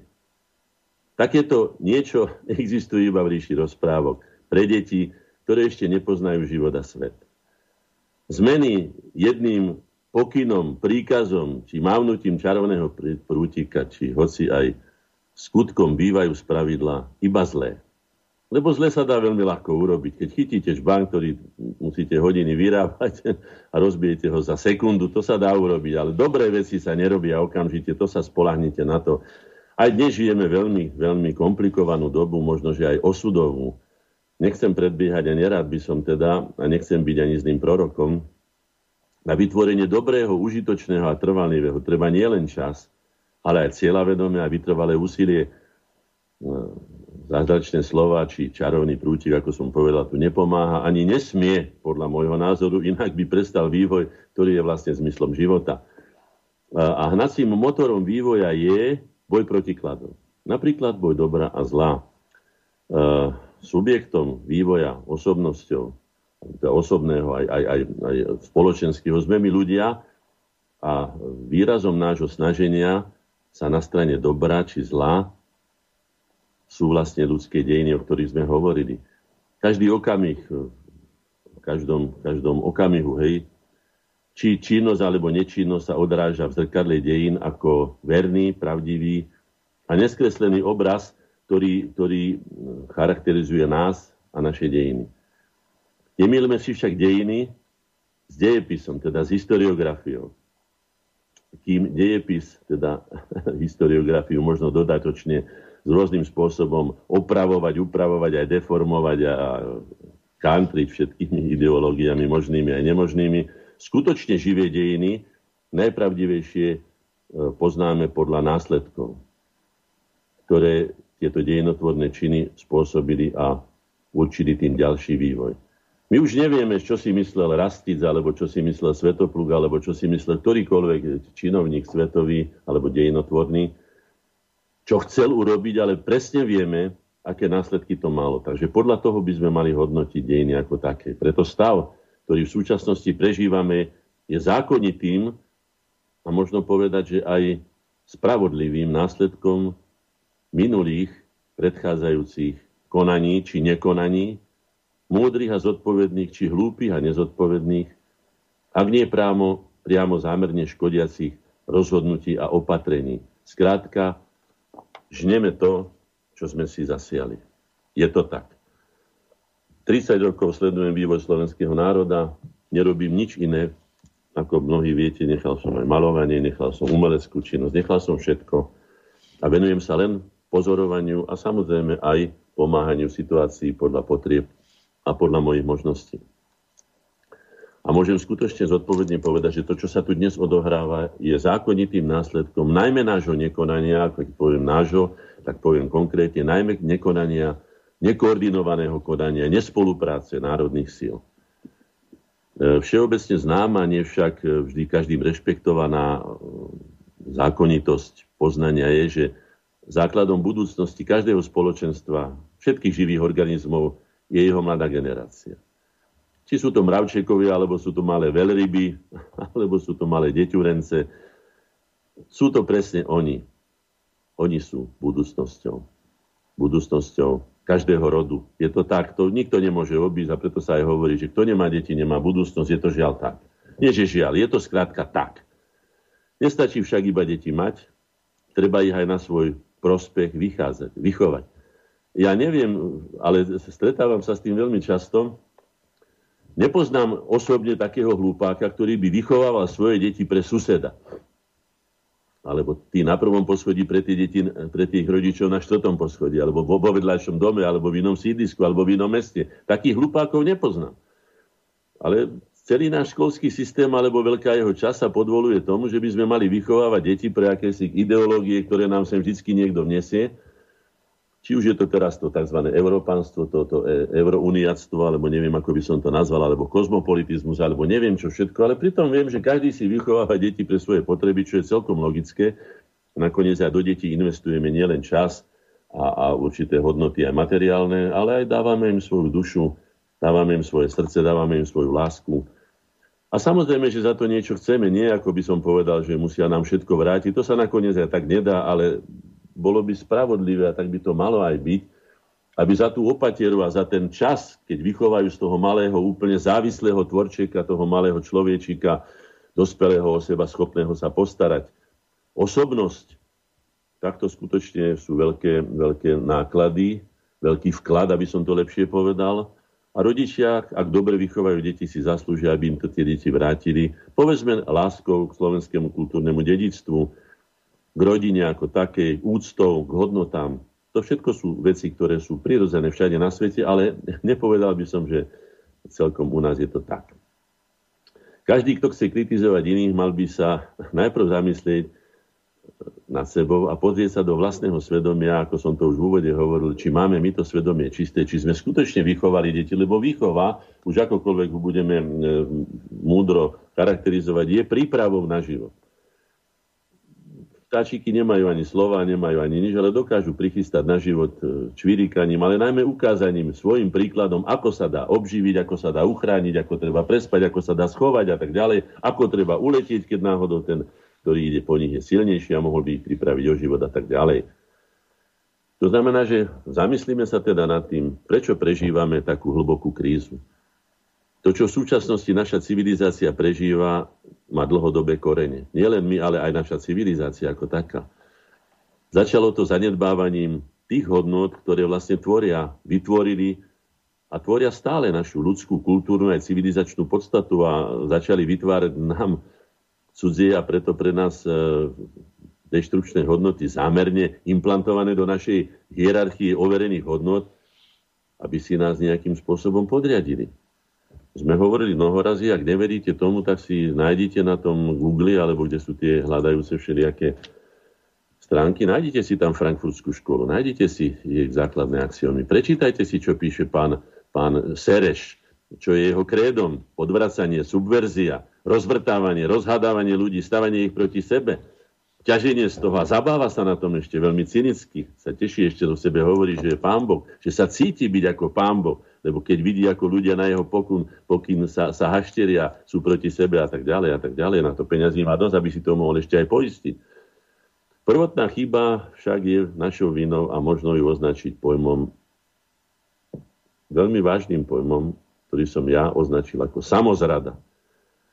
každý, kto uverí ilúzii a vzdá sa sebou overenej reality ako plnohodnotnej skutočnosti, musí za tento omyl že vychováva svoje deti alebo že žije v ilúzii, musí na ňo doplatiť. To každý na to doplatí. To, či je to zviera, keď my sme vytvorili, keď som chodil ešte na polovačky, no tak sme vytvorili ilúziu raja pre diviaky, lebo iné zvieratá, nasypali sme im tam jablčka, kukuricu a všelijaké dobroty. No a tie zvieratá, ktoré uverili tomu, že snáď hána pán Boh ich tak obdaril takým zázrakom a prestali zbierať korienky v lese, kde boli kryté a vyšli na tú paseku, no a tam na to doplatili obyčajne životom. Takže táto vlastná životná skúsenosť overená na iných veciach, keď som chytal ryby, čo všetko ponúkame rybám, aké všelijaké špecie, len aby sme ich dostali o život, hej.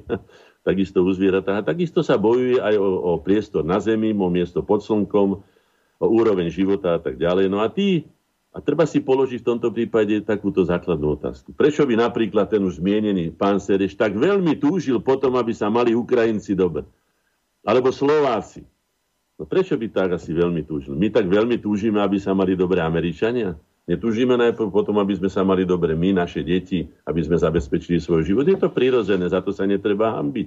Tak ako máme radšej svoju mamu ako cudziu mamu, svoje deti ako cudzie deti, je to celkom prirodzené. Je to prirodzený vzťah. Nenechajme sa vysediť nejakými zvrhlými ideológiami o tolerancii, ktorá je vždy jednostranná, lebo my máme byť tolerantní voči muslimom, ale oni už nemusia byť tolerantní voči nám, lebo, a to lebo nech si zodpovie každý sám, teda každý máme svoj intelekt a myslím si, že ho treba používať. Múdro koná ten, kto na svoj prospech používa všetko, čím disponuje. To určite áno.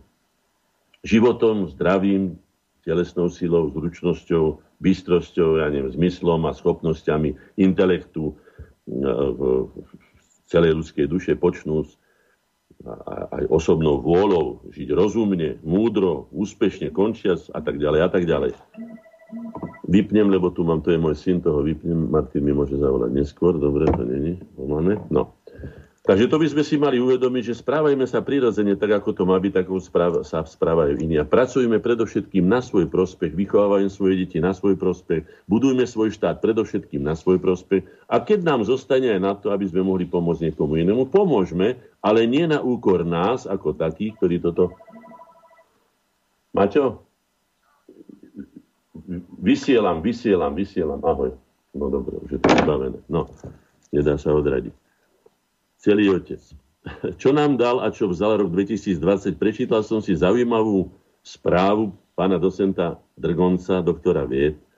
A môžem vám povedať, že je to tragické.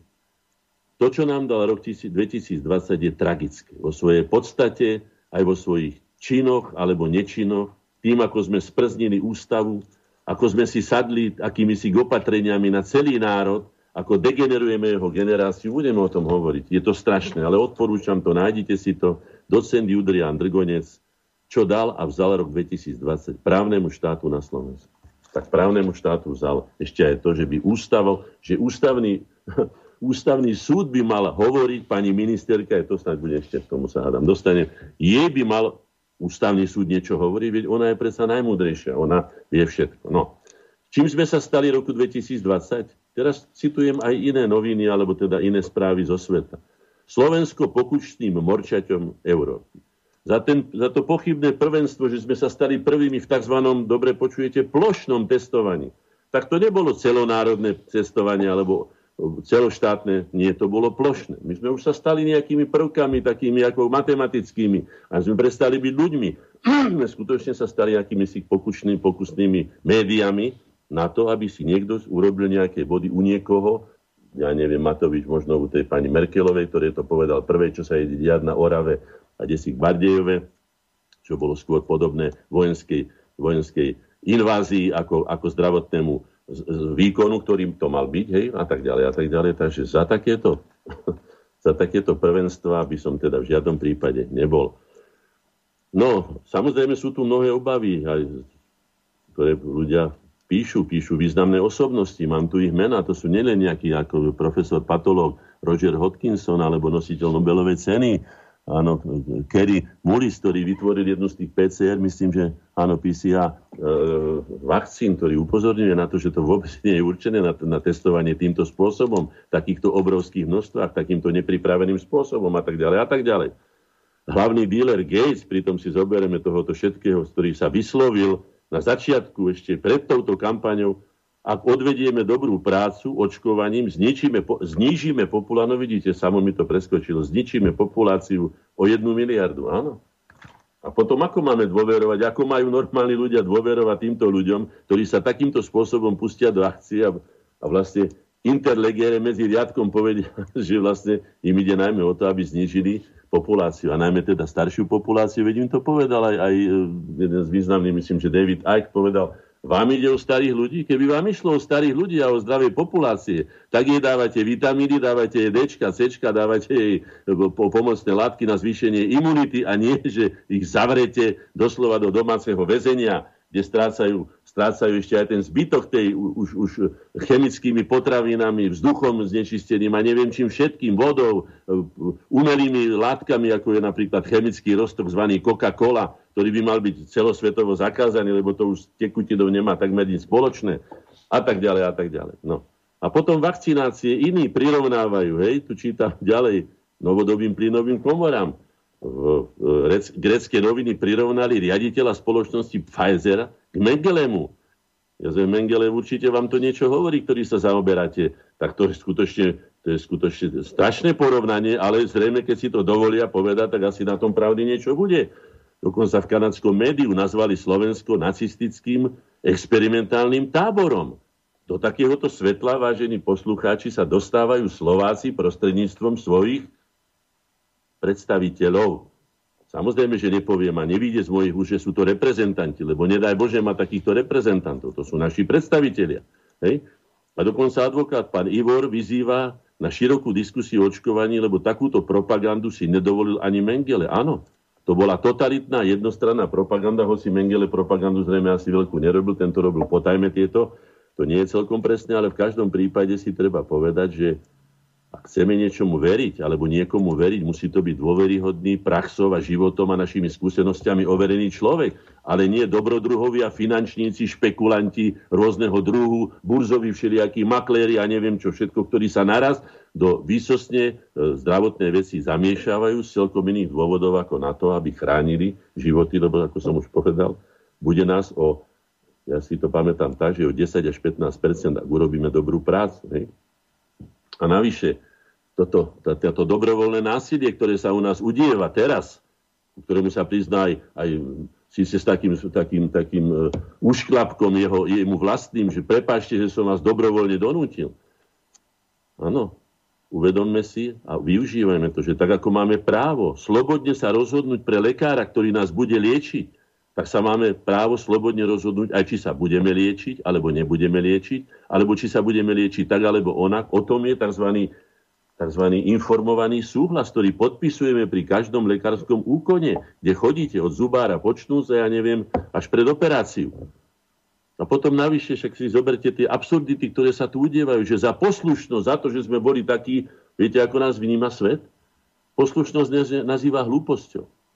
Áno, poslušnosť nazýva hlúposťou, že sme boli takí hlupáci a že sme to urobili. Samozrejme, boli sme vydieraní. Ja osobne nie, ale tí, čo boli vydieraní a museli, pretože musia živiť rodiny a musia ísť do práce a nepustia ich ani do, do, do budovy alebo do vlastného zariadenia ich nepustia a tak ďalej a tak ďalej. Takže vlastne za odmenu, že sme boli takí poslušní, sme dostali trest.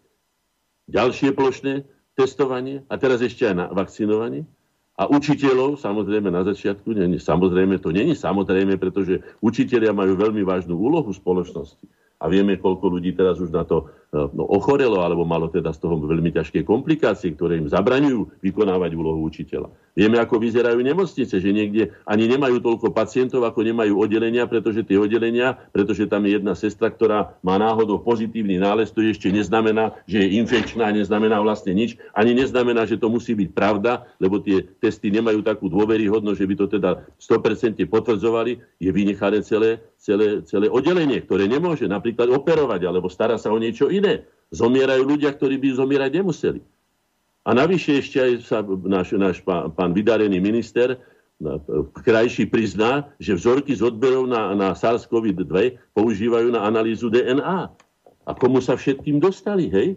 Európska komisia vyjadrila požiadavku, ako sa ako informoval pán Krajčí Marek, hej, aby jednotlivé krajiny e, sekvenovali 5 až 10% vzoriek odobratých ľuďom pri COVID testovaní. Ako môže niekto rozhodovať o tých veciach, ktoré sú vo vašej právomoci? A nedávať o tom ani správu. A akých 5%? A akých 10%? A komu tých 10%? A čo sa s tým robí? A na čo je to urobené?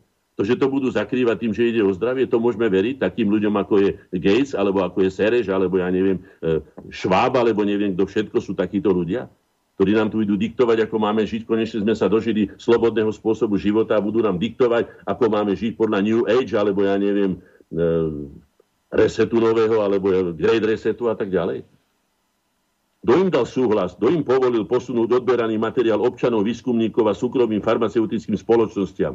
Kde ich vlastne skladujú?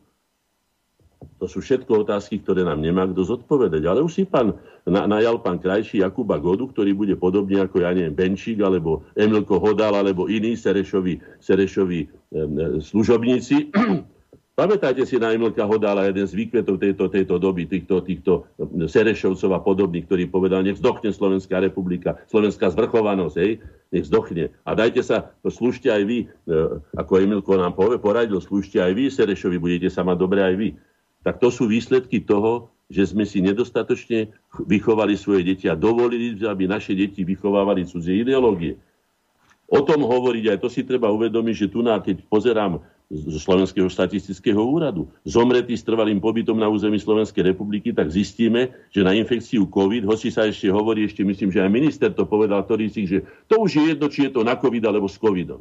Tak to teda vôbec nie je jedno, na to by pán, pán, pán minister mal už okamžite podať demisiu, keď to nevie rozoznať. Takže tu je napísané, že infekcia COVID, ale tu nie je napísané, že čo, či na ňu alebo s ňou. Zomrelo 1023 ľudí, tak na nádory zomrelo 12 900 ľudí.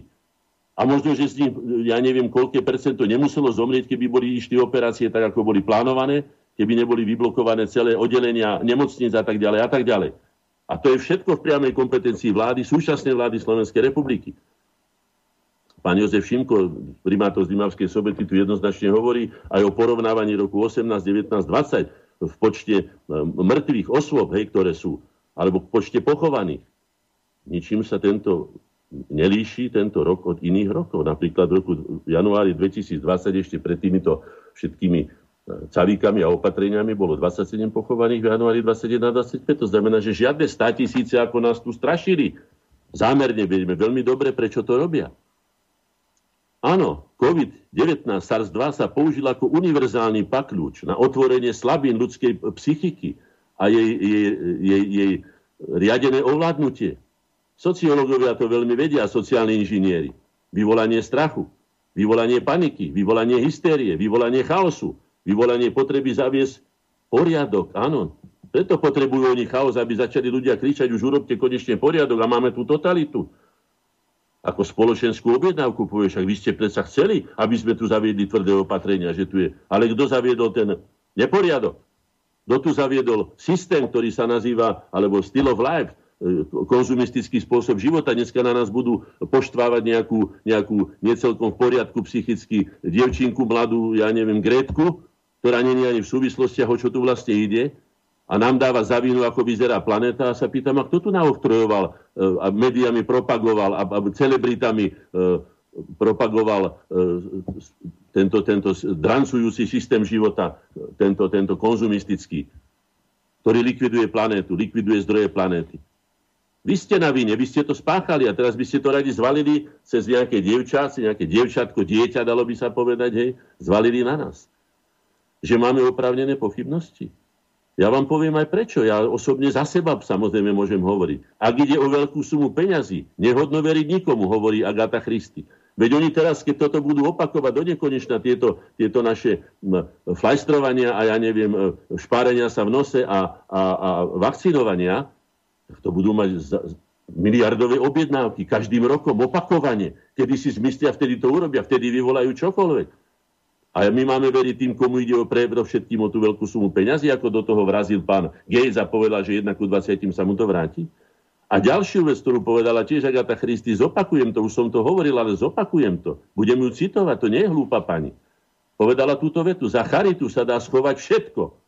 Keď povedala všetko, tak sa dá do najväčšia nehumannosť, aj najväčšia nehanebnosť, aj najväčšie svinstvo ľudské, cynizmus sa dá schovať. Keď všetko, tak všetko. A vedela prečo. Áno. Bill Gates, ako som už povedal, zložených peňazí do vakcinácie očakáva návratnosť 1 ku 20. Keď urobíme dobrú prácu a tak ďalej, o 10%. Týmto ľuďom máme veriť? Podnikanie s ľudským zdravím a životmi ľudí bez medicínskeho vzdelania a profesie, takíto ľudia sa tu majú... Kto im to dovolil? Kto má v rukách vlastne Svetovú zdravotníckú organizáciu?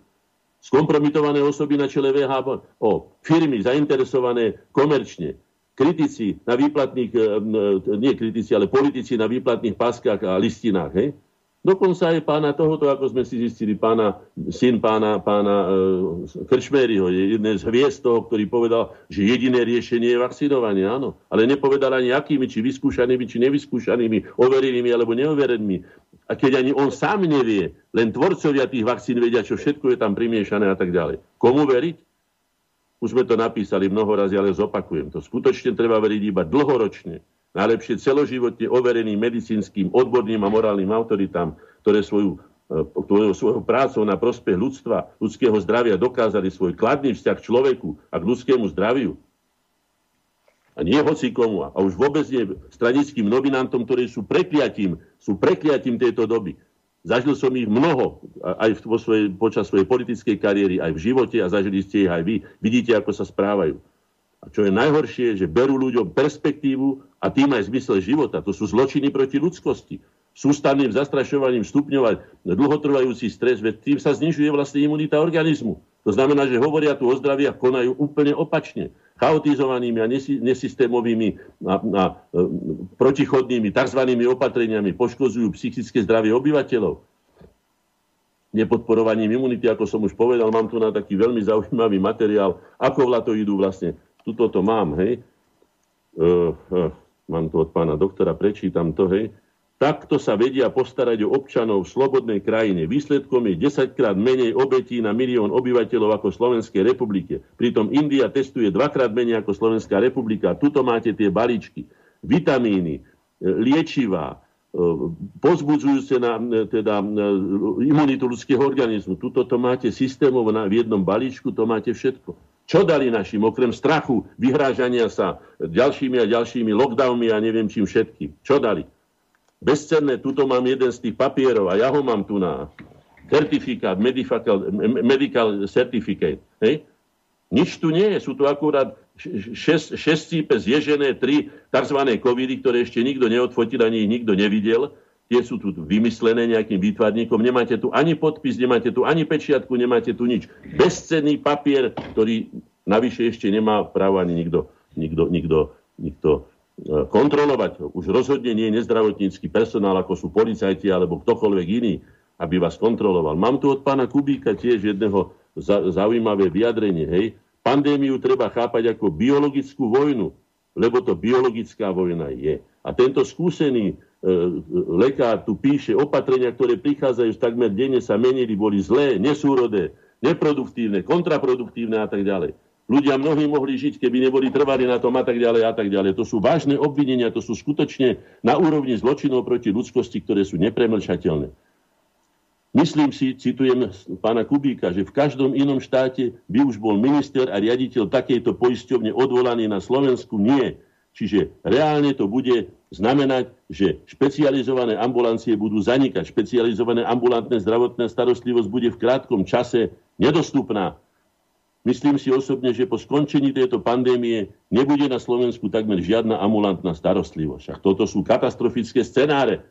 A tu sa nič nedieje, sa tvária tam tí hore na hrade v úvozovkách, ako keby sa tu nič nedialo, ako keby tu mali betónové kamene, alebo čo to je, a nie ľudí. Tí, čo budú môcť ísť do dôchodku, tak s radosťou odídu, hovorí tu o lekároch.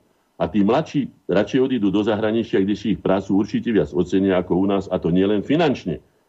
Ďalej píše, všelijaký keď nezmyselné vládne nariadenia a vyhlášky, ktoré, sú, e, e, ktoré len čo sú vydané, už sa zistí, že sú nepoužiteľné, alebo sa v nich zabudlo na to či ono, a tak ďalej, a tak ďalej. Pritom je bohužiaľ súčasný stav na Slovensku ako zo zlého hororového či katastrofického filmu. To hovorí pán doktor Jozef Kubík, dlhoročný, dlhoročný e, primár plusného oddelenia nemocnice v Rievici. No. A týmto by som skončil a bol by som rád, keby sme si dali hudbu najkrajší kút, pretože toto sú strašné vízie, čo nám tu navarili naši predstavitelia.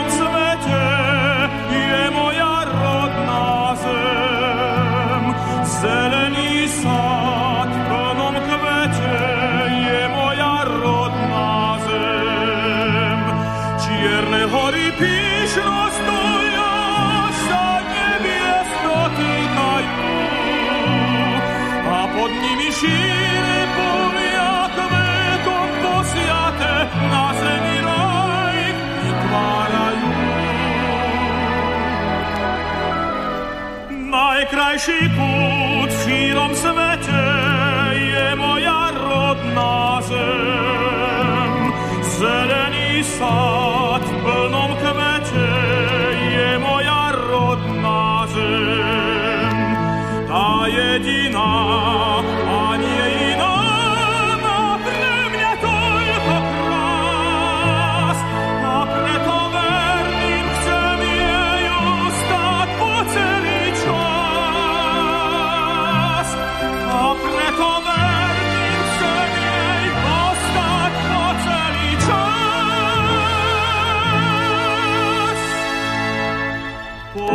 Sa na šíre polia všade vôkol nás.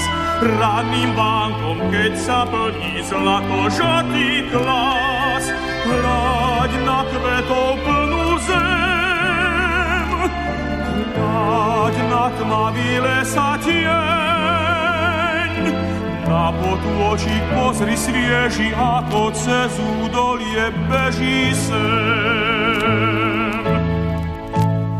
najkrajší kút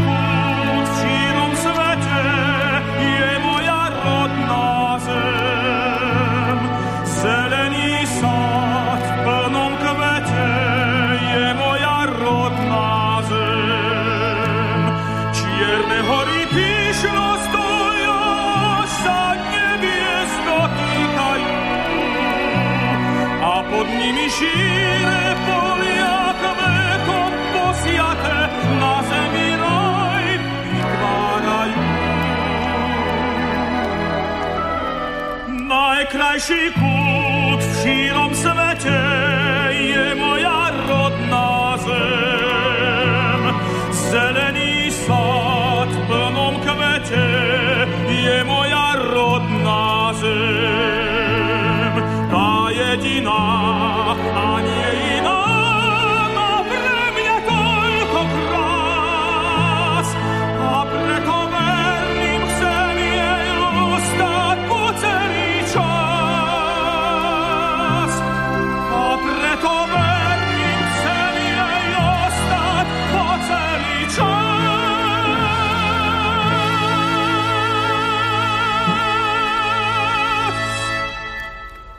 Nádhera, nádhera, zvonivý, nádherný, čistý hlas. Škoda, že tak rýchlo stratil Peťo Dvorský.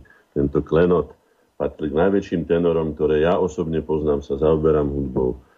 No a k, tejto, k tomuto nádhernému, tieto výpovedi svojho vzťahu k rodnej zemi, k vlasti, urobím kontrapunkt, pretože život sa vyvíja v kontrapunktoch, v protikladoch, hej?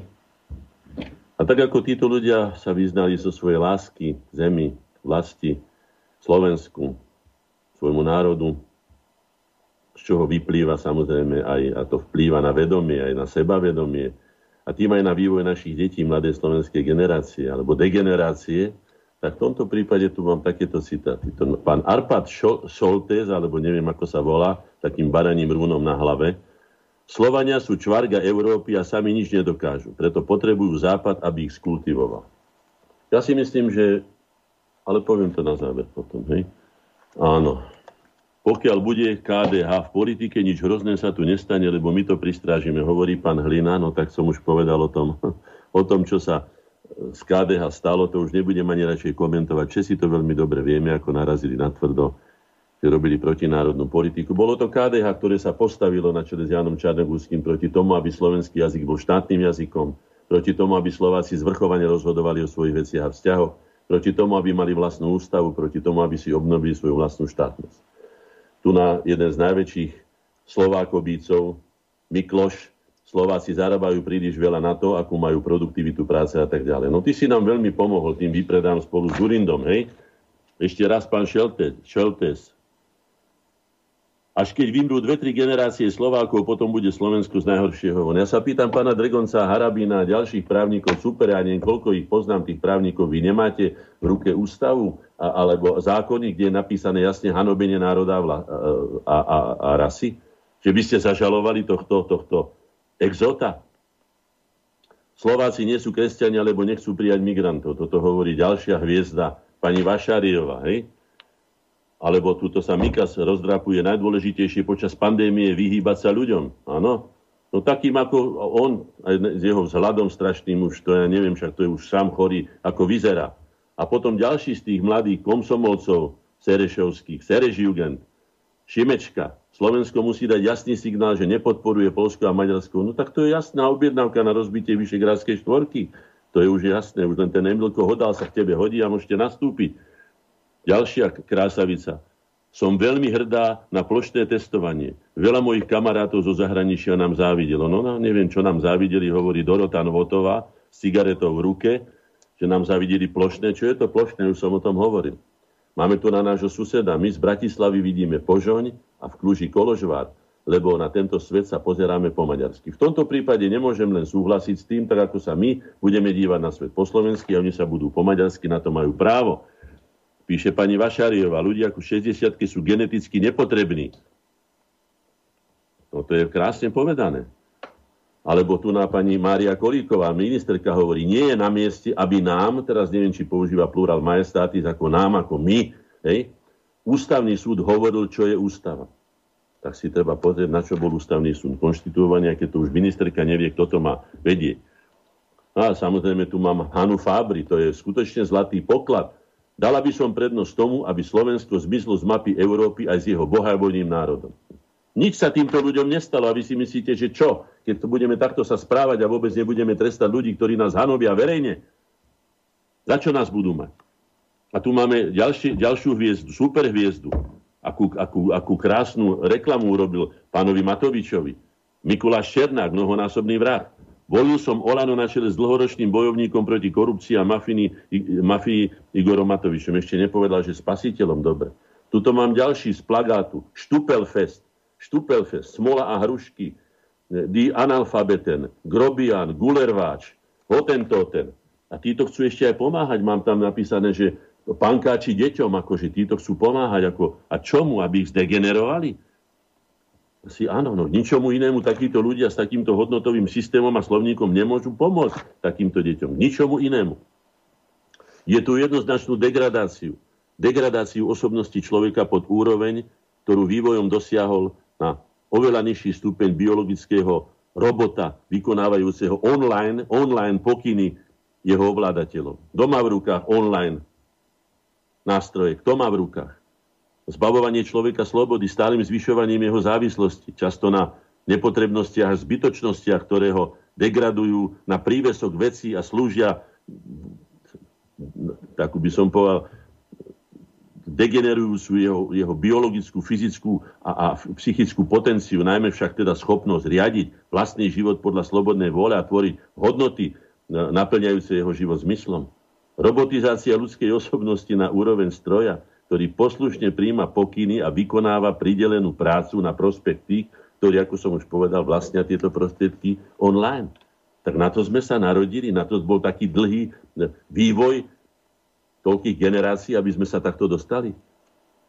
To, že si ľudia tu napíšu celkom otvorene o tom, že tu sa vykonáva debilizácia národa a že odstrašujúcim vlastnosti sa ženám dávajú, aby, aby sa zmaril manželský život, aby v očiach detí vlastne to nemalo žiaden zmysel. Pozrite sa, koľko je e, vlastne jednotlivých tzv. single ľudí mladých, vidím ich. Ja som to už nazval, že to sú, ja neviem, psovodky alebo psovodkovia, chodia.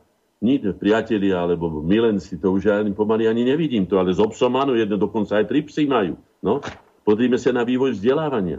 Už to dopadne tak, ako tu na niekto napísal veľmi smutné, že už vidím rozhovor dvoch mladých ľudí za 15 rokov Jeden druhého sa pýta, čo si študoval? A on mu na to odpovie, mám materskú školu a jeden rok základnej a obidve mám diálkovo, online. K tomuto nás chcú dostať. Dochádza tu k przneniu detí. Degenerácii, generácie. Scenáristi, režiséri, herci, dramaturgovia, riaditeľia, aj majiteľia vlastných filmových, e, vlastníci filmového, televízneho alebo internetového priemyslu. Čo chceme vychovať z detí? Týmto príkladom, ktorý mnoho razy vidím, keď koľko razy ja zakopnem o nejaké veci na lište, alebo ja neviem, čo všetko by som po- mohol o tom povedať, ale deti sú veľmi vynaliezavé, oni si to nájdu. Degenerácia prirodzeného spôsobu života a zdravého rozumu, založeného na historických osobnostiach, ale aj na skúsenostiach, vlastných skúsenostiach, tradujúcich sa, aj tradujúcich sa od rodičov. Oni, títo tzv. frankfurtisti, neomarxisti, neokoni, nám tu hýbu s našou generáciou. Uvedomujeme si, že títo ľudia sa raz budú o nás starať, alebo sa o nás starať nebudú? V konečnom dôsledku to, čo sa deje, je hrôza aj v tom, že nám je vlastne, alebo týmto deťom predovšetkým je ukradnutá, doslova ukradnutá radosť zo života. Zoberme si, povedzme, pop music. To konzumuje väčšina mladej generácie. Je depresívna je strašná, nemá tam optimizmu ani štip. Že to prešlapávanie bude teda úplne pomalá, lepí sa, alebo reve celé, už nevie, čím má zakryť svoju vlastnú prázdnotu, vlastnú neschopnosť tvoriť. Sa pýtam, čo s touto generáciou? Ako ona? Veď my odídeme z tohto sveta, ktorý máme ešte nejaký záujem spoločensky pôsobiť, pomáhať jeden druhého. Uvedomujeme si svoje základné poslanie, ktoré pre človeka je, že je spoločenským tvorom, preto dosiahol takú úroveň vo všetkých oblastiach, ktorú dosiahol. Inak sám by to nikdy na to nemohol prísť. Nás, nás rozdeliť na, na domáce väzenia, teraz na také skupinky.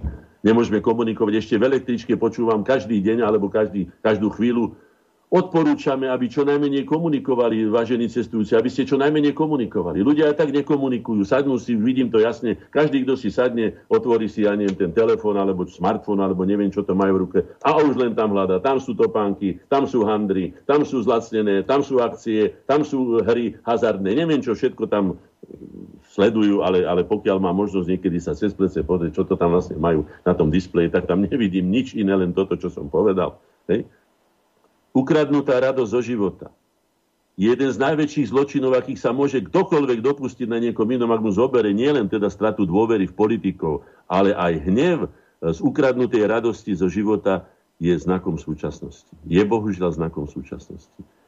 Už aj deti sú zbavované tejto základnej a nenahraditeľnej radosti, ktorá je prirodzenou motiváciou žiť a ideológia zomri sa tu na nás valí. Na škole môžu chodiť na, na, na tom konkrétnom gymnáziu, církevnom dokonca, kde sa kde, kde, kde vyklonovali, lebo neviem, ako by som to nazval ešte aj za prítomnosti pána Bezáka, e, emeritného biskupa, takého Emilka Hodála, ktorý bol schopný povedať na, na adresu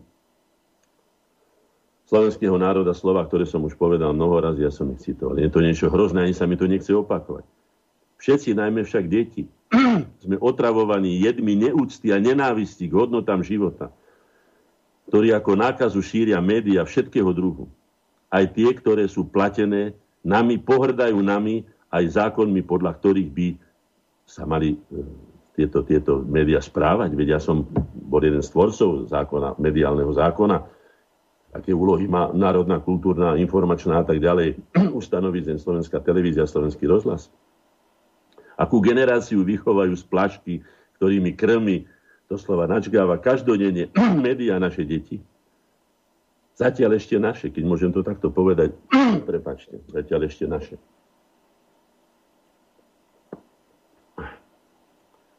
Ak sa na tento svet budeme mlčky prizerať a e,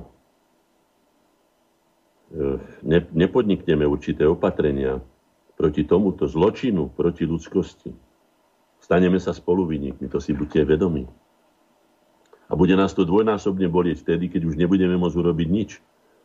Keď som pozeral seriál o anglických deťoch, ktoré boli posielané raz do Afriky, raz do Indie, do ešte, dalo by sa povedať, že síce skromnejších pomerov, ale, ale nepomerne kultúrnejších rodín, kde sa zistilo, aké má povinnosti otec, aké má povinnosti mama, aké povinnosti majú deti, majú sa vo vzájomnej úcte, spolu vytvárajú teda jednu buňku, základnú buňku každej spoločnosti, tak to je.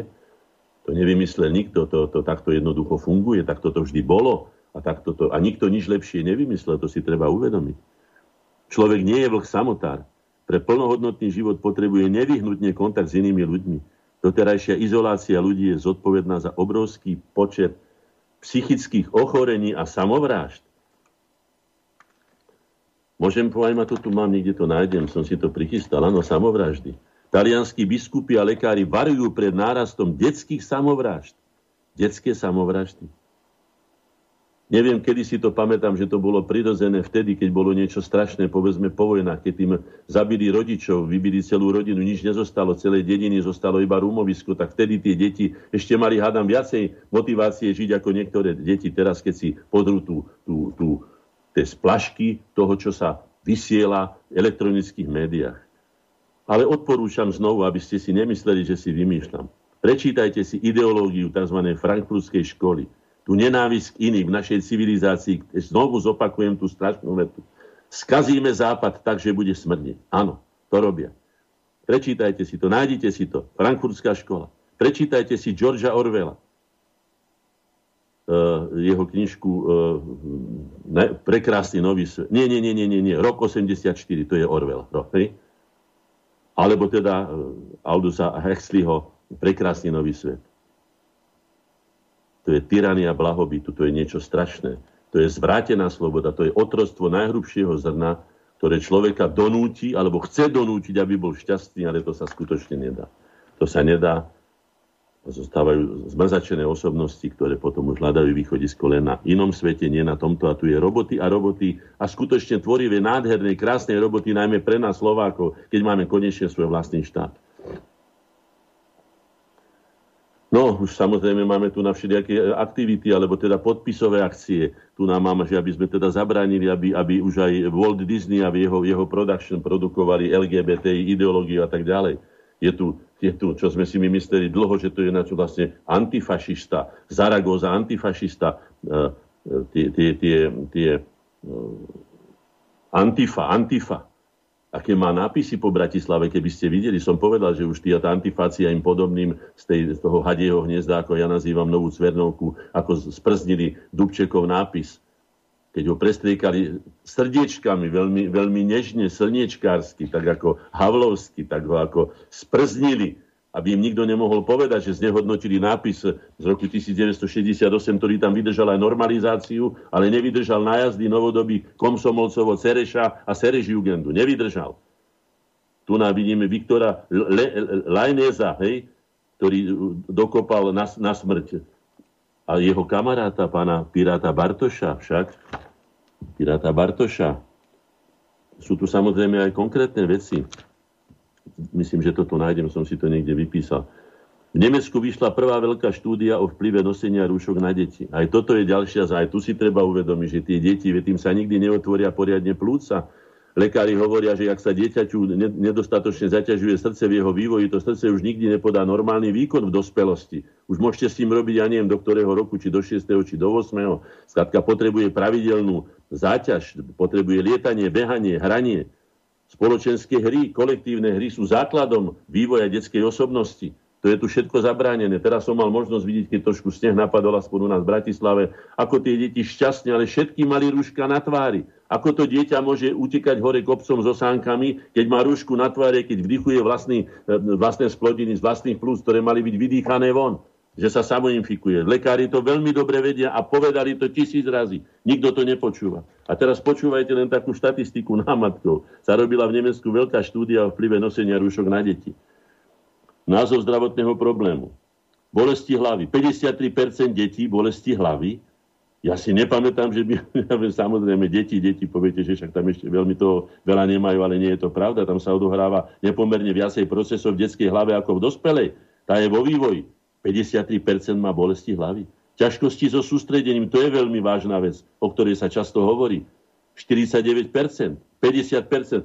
A čudujete sa, podrite sa na tzv. videoklipy ktoré máte tak stavané, že sa nemôžete na ne sústrediť, že vám rozbije pozornosť. Sa pýtam, čo robia psychológovia? Čo robia celé ústavy psychológov, aby bránili deti, bránili detskú psychiku?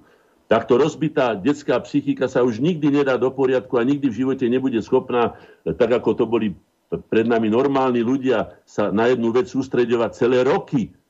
Da Vinci maloval obraz jeden niekedy 2-3 roky, nehovorím, že v jednom kuse samozrejme, ale mal ho vo vedomí, nadvezoval na to alebo aj iní majstri. Robilo sa celé roky na umeleckých prácach. Stavali sa celé generácie, stavali jednu katedrálu. Na čo sa my vieme sústrediť? Akurát tak na rozbitie.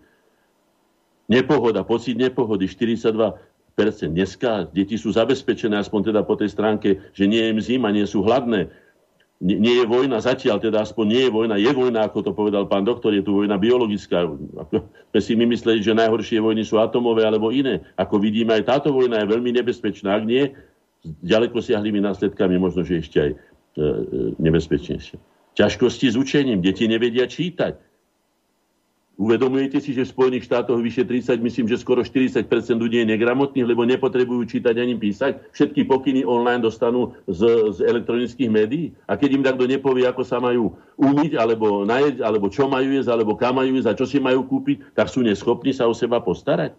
Ospalosť, únava, stiesnenosť pod rúškom, 35% detí, počet zadýchanosti, 30% detí, závraty, sucho v krku, náhle dočasné bezvedomie u 20% detí bezvedomie. To som ani nepočul, že by deti boli schopné niečoho takého, teda za mojich čas, keď sme sa hrali a lietali sme a mokrí sme boli zaprášení na stromoch, dekade behali, mnohí z nás boli potom športovci, aj výkonní, významní športovci.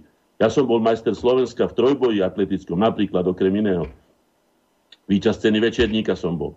A mnohé iné veci. A nemali sme s tým žiadne problémy. Zrýchlené dýchanie, 12% detí zrýchlené dýchanie, tam už je podozrenie, že tam niečo nie je so srdcom v poriadku. Ťažoba na hrudi. Strata chuti do jedla. No. Tu by som sa zamyslel nad tým, ale aj to je nebezpečné, lebo sú zase prehnané deti. Tá, deti, ktoré sú skutočne už tak zabalené v tuku, že, že je, to, je to veľmi vážna choroba, hovorí o tom doktor Bukovský. Aj pána doktora Bukovského si treba kliknite. Nájdite si ho, je to statočný človek, ktorý sa stará nie o, o chorých ľudí, ale stará sa o zdravých ľudí preventívne, aby neboli chorí.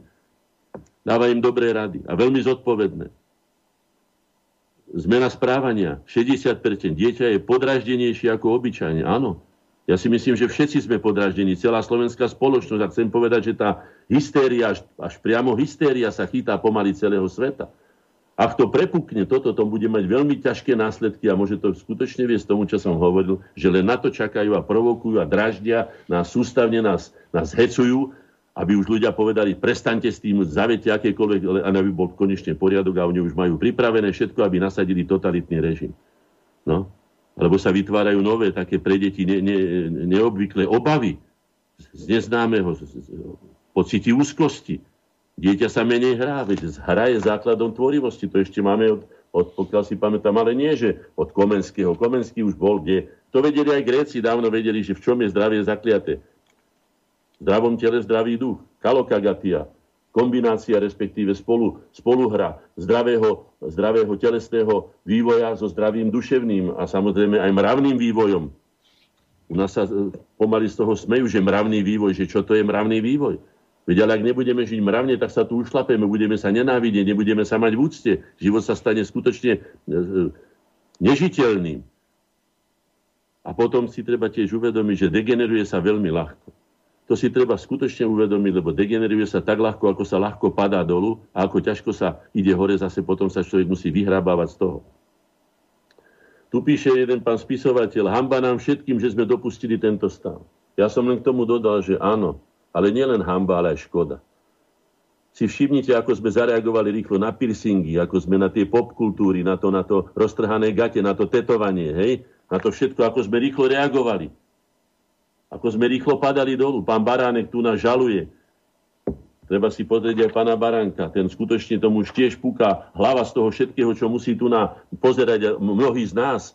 Ako sa to ťažko na to pozerá, ale na nie, že ešte to aj žiť a mať potom takéto, takýchto potomkov doma. A teraz ten základ, taká základná otázka, ktorú som položil už v tom úvodnom slove. Je to prínos či strata? Ja som to napísal, že komu ako? My Slováci sme svojim nezodpovedným teda aj voči e, cudzím e, vplyvom ústretovým, či ja neviem, tzv. tolerantným postojom svojim nezastupiteľným povinnostiam rodičov, učiteľov, vychovávateľov, teda tých dospelých, ktorí majú deti pripraviť na reálny, nie virtuálny, reálny život a svet. My sme značnú časť našej mladej slovenskej generácie stratili. Áno, stratili. Stratili sme pre naše hodnoty a pre naše potreby. Tí, ktorí sme ich my, ktorí sme ich ponechali na pospas cudzím ideológiám, ich produktom, rowdies, hooligans, skinheads, zomri, tí ich zase získali. Tie deti, ktoré sme my stratili, svet je uzavretý systém. Tie deti sa nestratili celkom, sú tu na. A môžu byť použité proti nám a pravdepodobne aj budú. A to sa nestalo v dejinách prvýkrát, keď rodič, deti udávali vlastných rodičov, Poznáte to určite, my teda z literatúry, ja to inak nepoznám a neviem si to živo ani predstaviť, ale verím tomu, že to tak mohlo byť. A vidím dneska, keď som toho Hodála spomínal, alebo toho Benčíka, ktorý dneska sedí v parlamente ešte aj vyznamenaný pánom prezidentom, hej, za udavačstvo mu mali dať, hej. Takže nenariekajme nad rozliatým mliekom. To je zbytočné.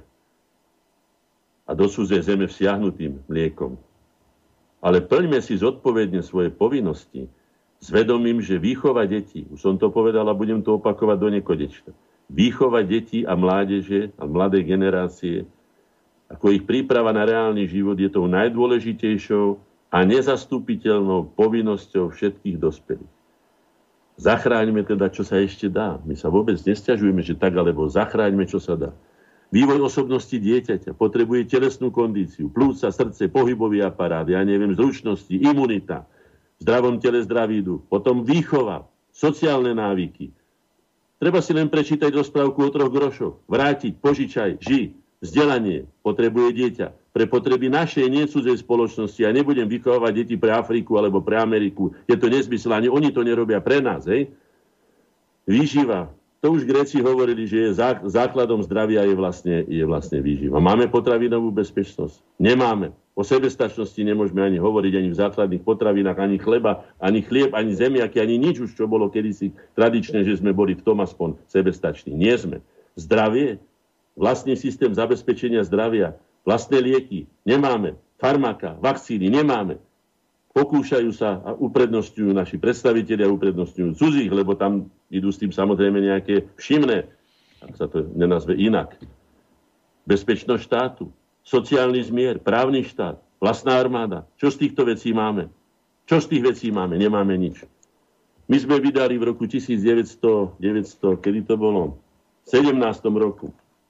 Prečítal som to na veľkej medzinárodnej konferencii e, Prevencia 4 iniciatívu za zdravé Slovensko, iniciatíva zodpovednosti a nádej, kde sme vyzvali štátne orgány, citujem, a inštitúcie Slovenskej republiky, všetky vedecké pracoviska, morálne a odborné autority zo všetkých oblastí nášho národno-štátneho života ako mienkotvorné osobnosti, aby všetky svoje síly, schopnosti a celý svoj pravdivý, teda tvorivý potenciál sústredili a zamerali na vytvorenie národného programu obnovy zdravia a novej motivácie rozvoja slovenskej spoločnosti. Zopakujem národný program obnovy zdravia. Už vtedy bolo treba hovoriť o obnove. A keby sme ho boli aspoň čo to obnovili, boli lepšie sme pripravení na to, čo nás dneska postihlo a to, čo nás ešte len čaká. A najmä tú novú motiváciu rozvoja slovenskej spoločnosti ako strategickej doktríny záväznej pre všetky subjekty pôsobiace v našom štáte. Samozrejme, že aj pre politické subjekty, ktoré sú na čele štátu, by mali by za to zodpovedné. Pán minister Drucker bol jedno poschodie nad nami. Ani si nedal tú námahu, aby prišlo pozdraviť účastníkov tejto konferencie. Bolo tam asi 100 mladých ľudí, asi 200 alebo 300 rôznych profesorov, učiteľov, ja neviem, lekárov z praxe a tak ďalej. Aj zo zahraničia. Treba si povedať, že škola nevychováva nezávislú, slobodnú a múdru osobnosť, to je vodcu, ale radšej, ako to napísal jeden pán, vychováva ovcu, poslušnú ovcu, aby, aby poslúchala na pokyn. Tu online, áno, tu online dostanete pokyn, to by sme boli ako stroje. Doprava, doľava, hore, pridaj, zastav, zomri, neži. Treba deti sústavne zaťažovať, dávať im teda úlohy, ale také, ktoré sú im náležité. Neza, nezaoberať e, sa tým, že máme vysvetľovať deťom 4-5 e, ročným, na čo je sex, pretože ho ešte nepotrebujú. Ešte na to nedozreli, na to majú čas 5, 6, 7, 8 rokov. Treba pestovať strategické hry, rozhovory s deťmi, pohyb, čítanie kníh, deti už nevedia čítať, nevedia sa vyjadrovať, nemajú dostatočnú slovnú zásobu. Potom ukazovať vlastným príkladom života tým deťom. Toto úrob, takto úrob, toto je výhodné, takto sa robí toto, toto si takto chyť, aby si sa neporezal, nekrája proti sebe, od seba a neviem čo všetko. A potom samozrejme motivácia. Ale motivácia k ľudskosti, tomu, aby sme mohli plniť svoju úlohu v systéme života a sveta, je potrebné, aby sme si uvedomili, že našou misiou není to, aby bol človek človeku vlkom, ale aby sme roznášali misiu ľudskosti, pretože inak tu neprežijeme. To, čo máme v rukách dneska, keď sa pustíme do konfrontácie, tak z nás nezostane nič a obávam sa, že ani z väčšiny života na tejto zemi. To si treba uvedomiť. A treba ešte zopakujem na záver, lebo už vidím, že máme, tuším, dve minúty, alebo tri minúty, neviem už koľko, hej Zopakujem to, čo som mnoho razy povedal, ale vidím, že to je málo počúvané a najmä je to málo teda uvázané do života. Múdry, múdry nikdy cudzím nezveruje výživu, výchovu, vzdelanie, zdravie ani bezpečnosť. Nie, nie. Vo vývoji osobnosti dieťaťa je nenahraditeľná, e, by som povedal, povinnosť rodiny, alebo teda úloha, alebo prostredie rodiny nie lepšieho, kde sa má dieťa vrátiť. Neúspeje v živote, lebo ne, nedarí sa mu, rodina mu pomôže. Nikto je bližší pre rodinu, nie ako rodina je dôležitá. Osobná bezprostredný príklad a vzor rodičov je nenahraditeľný pri zručnostiach a skúsenostiach. Výchova spolupatričnosti a súdržnosti členov a ich vzájomná pomoc, podpora a spolupráca. To sú veci, ktoré nemôže nahradiť žiadna inštitúcia na svete. Prežil som mu 70 rokov života, krvou podpíšem to, čo som teraz povedal. Verte mi, že je to tak. Nikomu nechcem radiť zle, pretože vidím, že slovenská spoločnosť je na tom veľmi zle. Je, je ničená. A tu mi povie pán, pán doktor Kolár, ktorý príde od pani, pani, pani e, prezidentky a povie, že nevieme, čo sa deje. Odpovedie jednoslovia. Nevieme, čo sa na Slovensku deje. Akože nevieme? Vieme presne, a viete to aj vy, pán Kolár, dochádza k totálnemu rozvratu štátnosti celého štátu, slovenskej spoločnosti. Viete presne, čo sa deje, len by ste to mali aj presne pomenovať. Riešenie, áno, vlastné zdravotníctvo, vlastné výskumné laboratória, vlastné lieky, vlastné liečiva. Nie živelná vzbúra, postup v tom, že sa niekde dostaneme a potom nám tu z toho urobia Majdan rozumným spôsobom postaviť na čelo štátu politickú silu, ktorá skutočne ukáže cez morálne a odborné autority, že je hodná, aby bola reprezentantom slovenského národa, ktorý si zaslúži, aby mal dobrých reprezentantov, pretože prežil skutočne útrpné dejiny. My si už nemôžeme dovoliť stratiť nikoho, je nás dohromady 5,5. Mnoho razy som to opakoval, aby sa to nestalo, že z našej generácie, našej nádeje do budúcnosti sa stane degenerácia online, ako sme to začali. Tomu musíme zabrániť. Dajme všetky svoje sily na to, je to v našom osobnom aj národnom prospechu. Musíme takto konať, ak to neurobíme, tak nemáme nárok na to, aby sme žili slobodný život, ktorý sme také roky čakali, nakoniec sme si ho aj vybudovali a teraz by sme mali na vlastnom projekte stroskotať. Spojme sa a spolupracujme, to je náš osud, priatelia. Spojme sa, spolupracujme, všetci tí, ktorí to myslia so slovenským národom dobre a teda aj so svojou vlastnou budúcnosťou. Dali sme vyhlásenie pre dobro národa a štátu, pre túto garnitúru. Odstúpte. Ak si vážite skutočný odkaz novembra 89, ktorým je demokratizácia verejného a politického života, vypočujte hlas ľudu, hlas Boží a odstúpte. Odstúpte, pretože robíte škodu. A nastúpte nové síly, noví schopní ľudia, ktorí budú viesť národ tam, kde si to zaslúži. Šťastnej budúcnosti, ktorú si sám vlastnými rukami vybudoval. Nežil. Žil z vlastnej duchovnej a hmotnej podstaty. Dobre, ďakujem všetkým, ktorí mali trpezlivosť si vypočuť tieto. Nie je teda veľmi veselé správy, ale dúfam, že aj teda návrhy na riešenia skutočne našim osudom Slovákov, keďže nás je 5,5, je spolupráca vzájomná bez ohľadu na všetky rozdielnosti, ktoré máme. Nech nás spája to, aby sme vybudovali taký život, aký snívali naši predkovia, ktorí za ňo dali všetko. Dajme aj my všetko a budeme šťastne žiť na tomto svete, našom Slovenskom, Slovenskej republiky. Všetko dobre vám prajem a teším sa na budúce stretnutie. Dovidenia a do počutia. Táto relácia vznikla za podpory dobrovoľných príspevkov našich poslucháčov. I ty sa k ním môžeš pridať. Viac informácií nájdeš na www.slobodnyvysielac.sk Ďakujeme.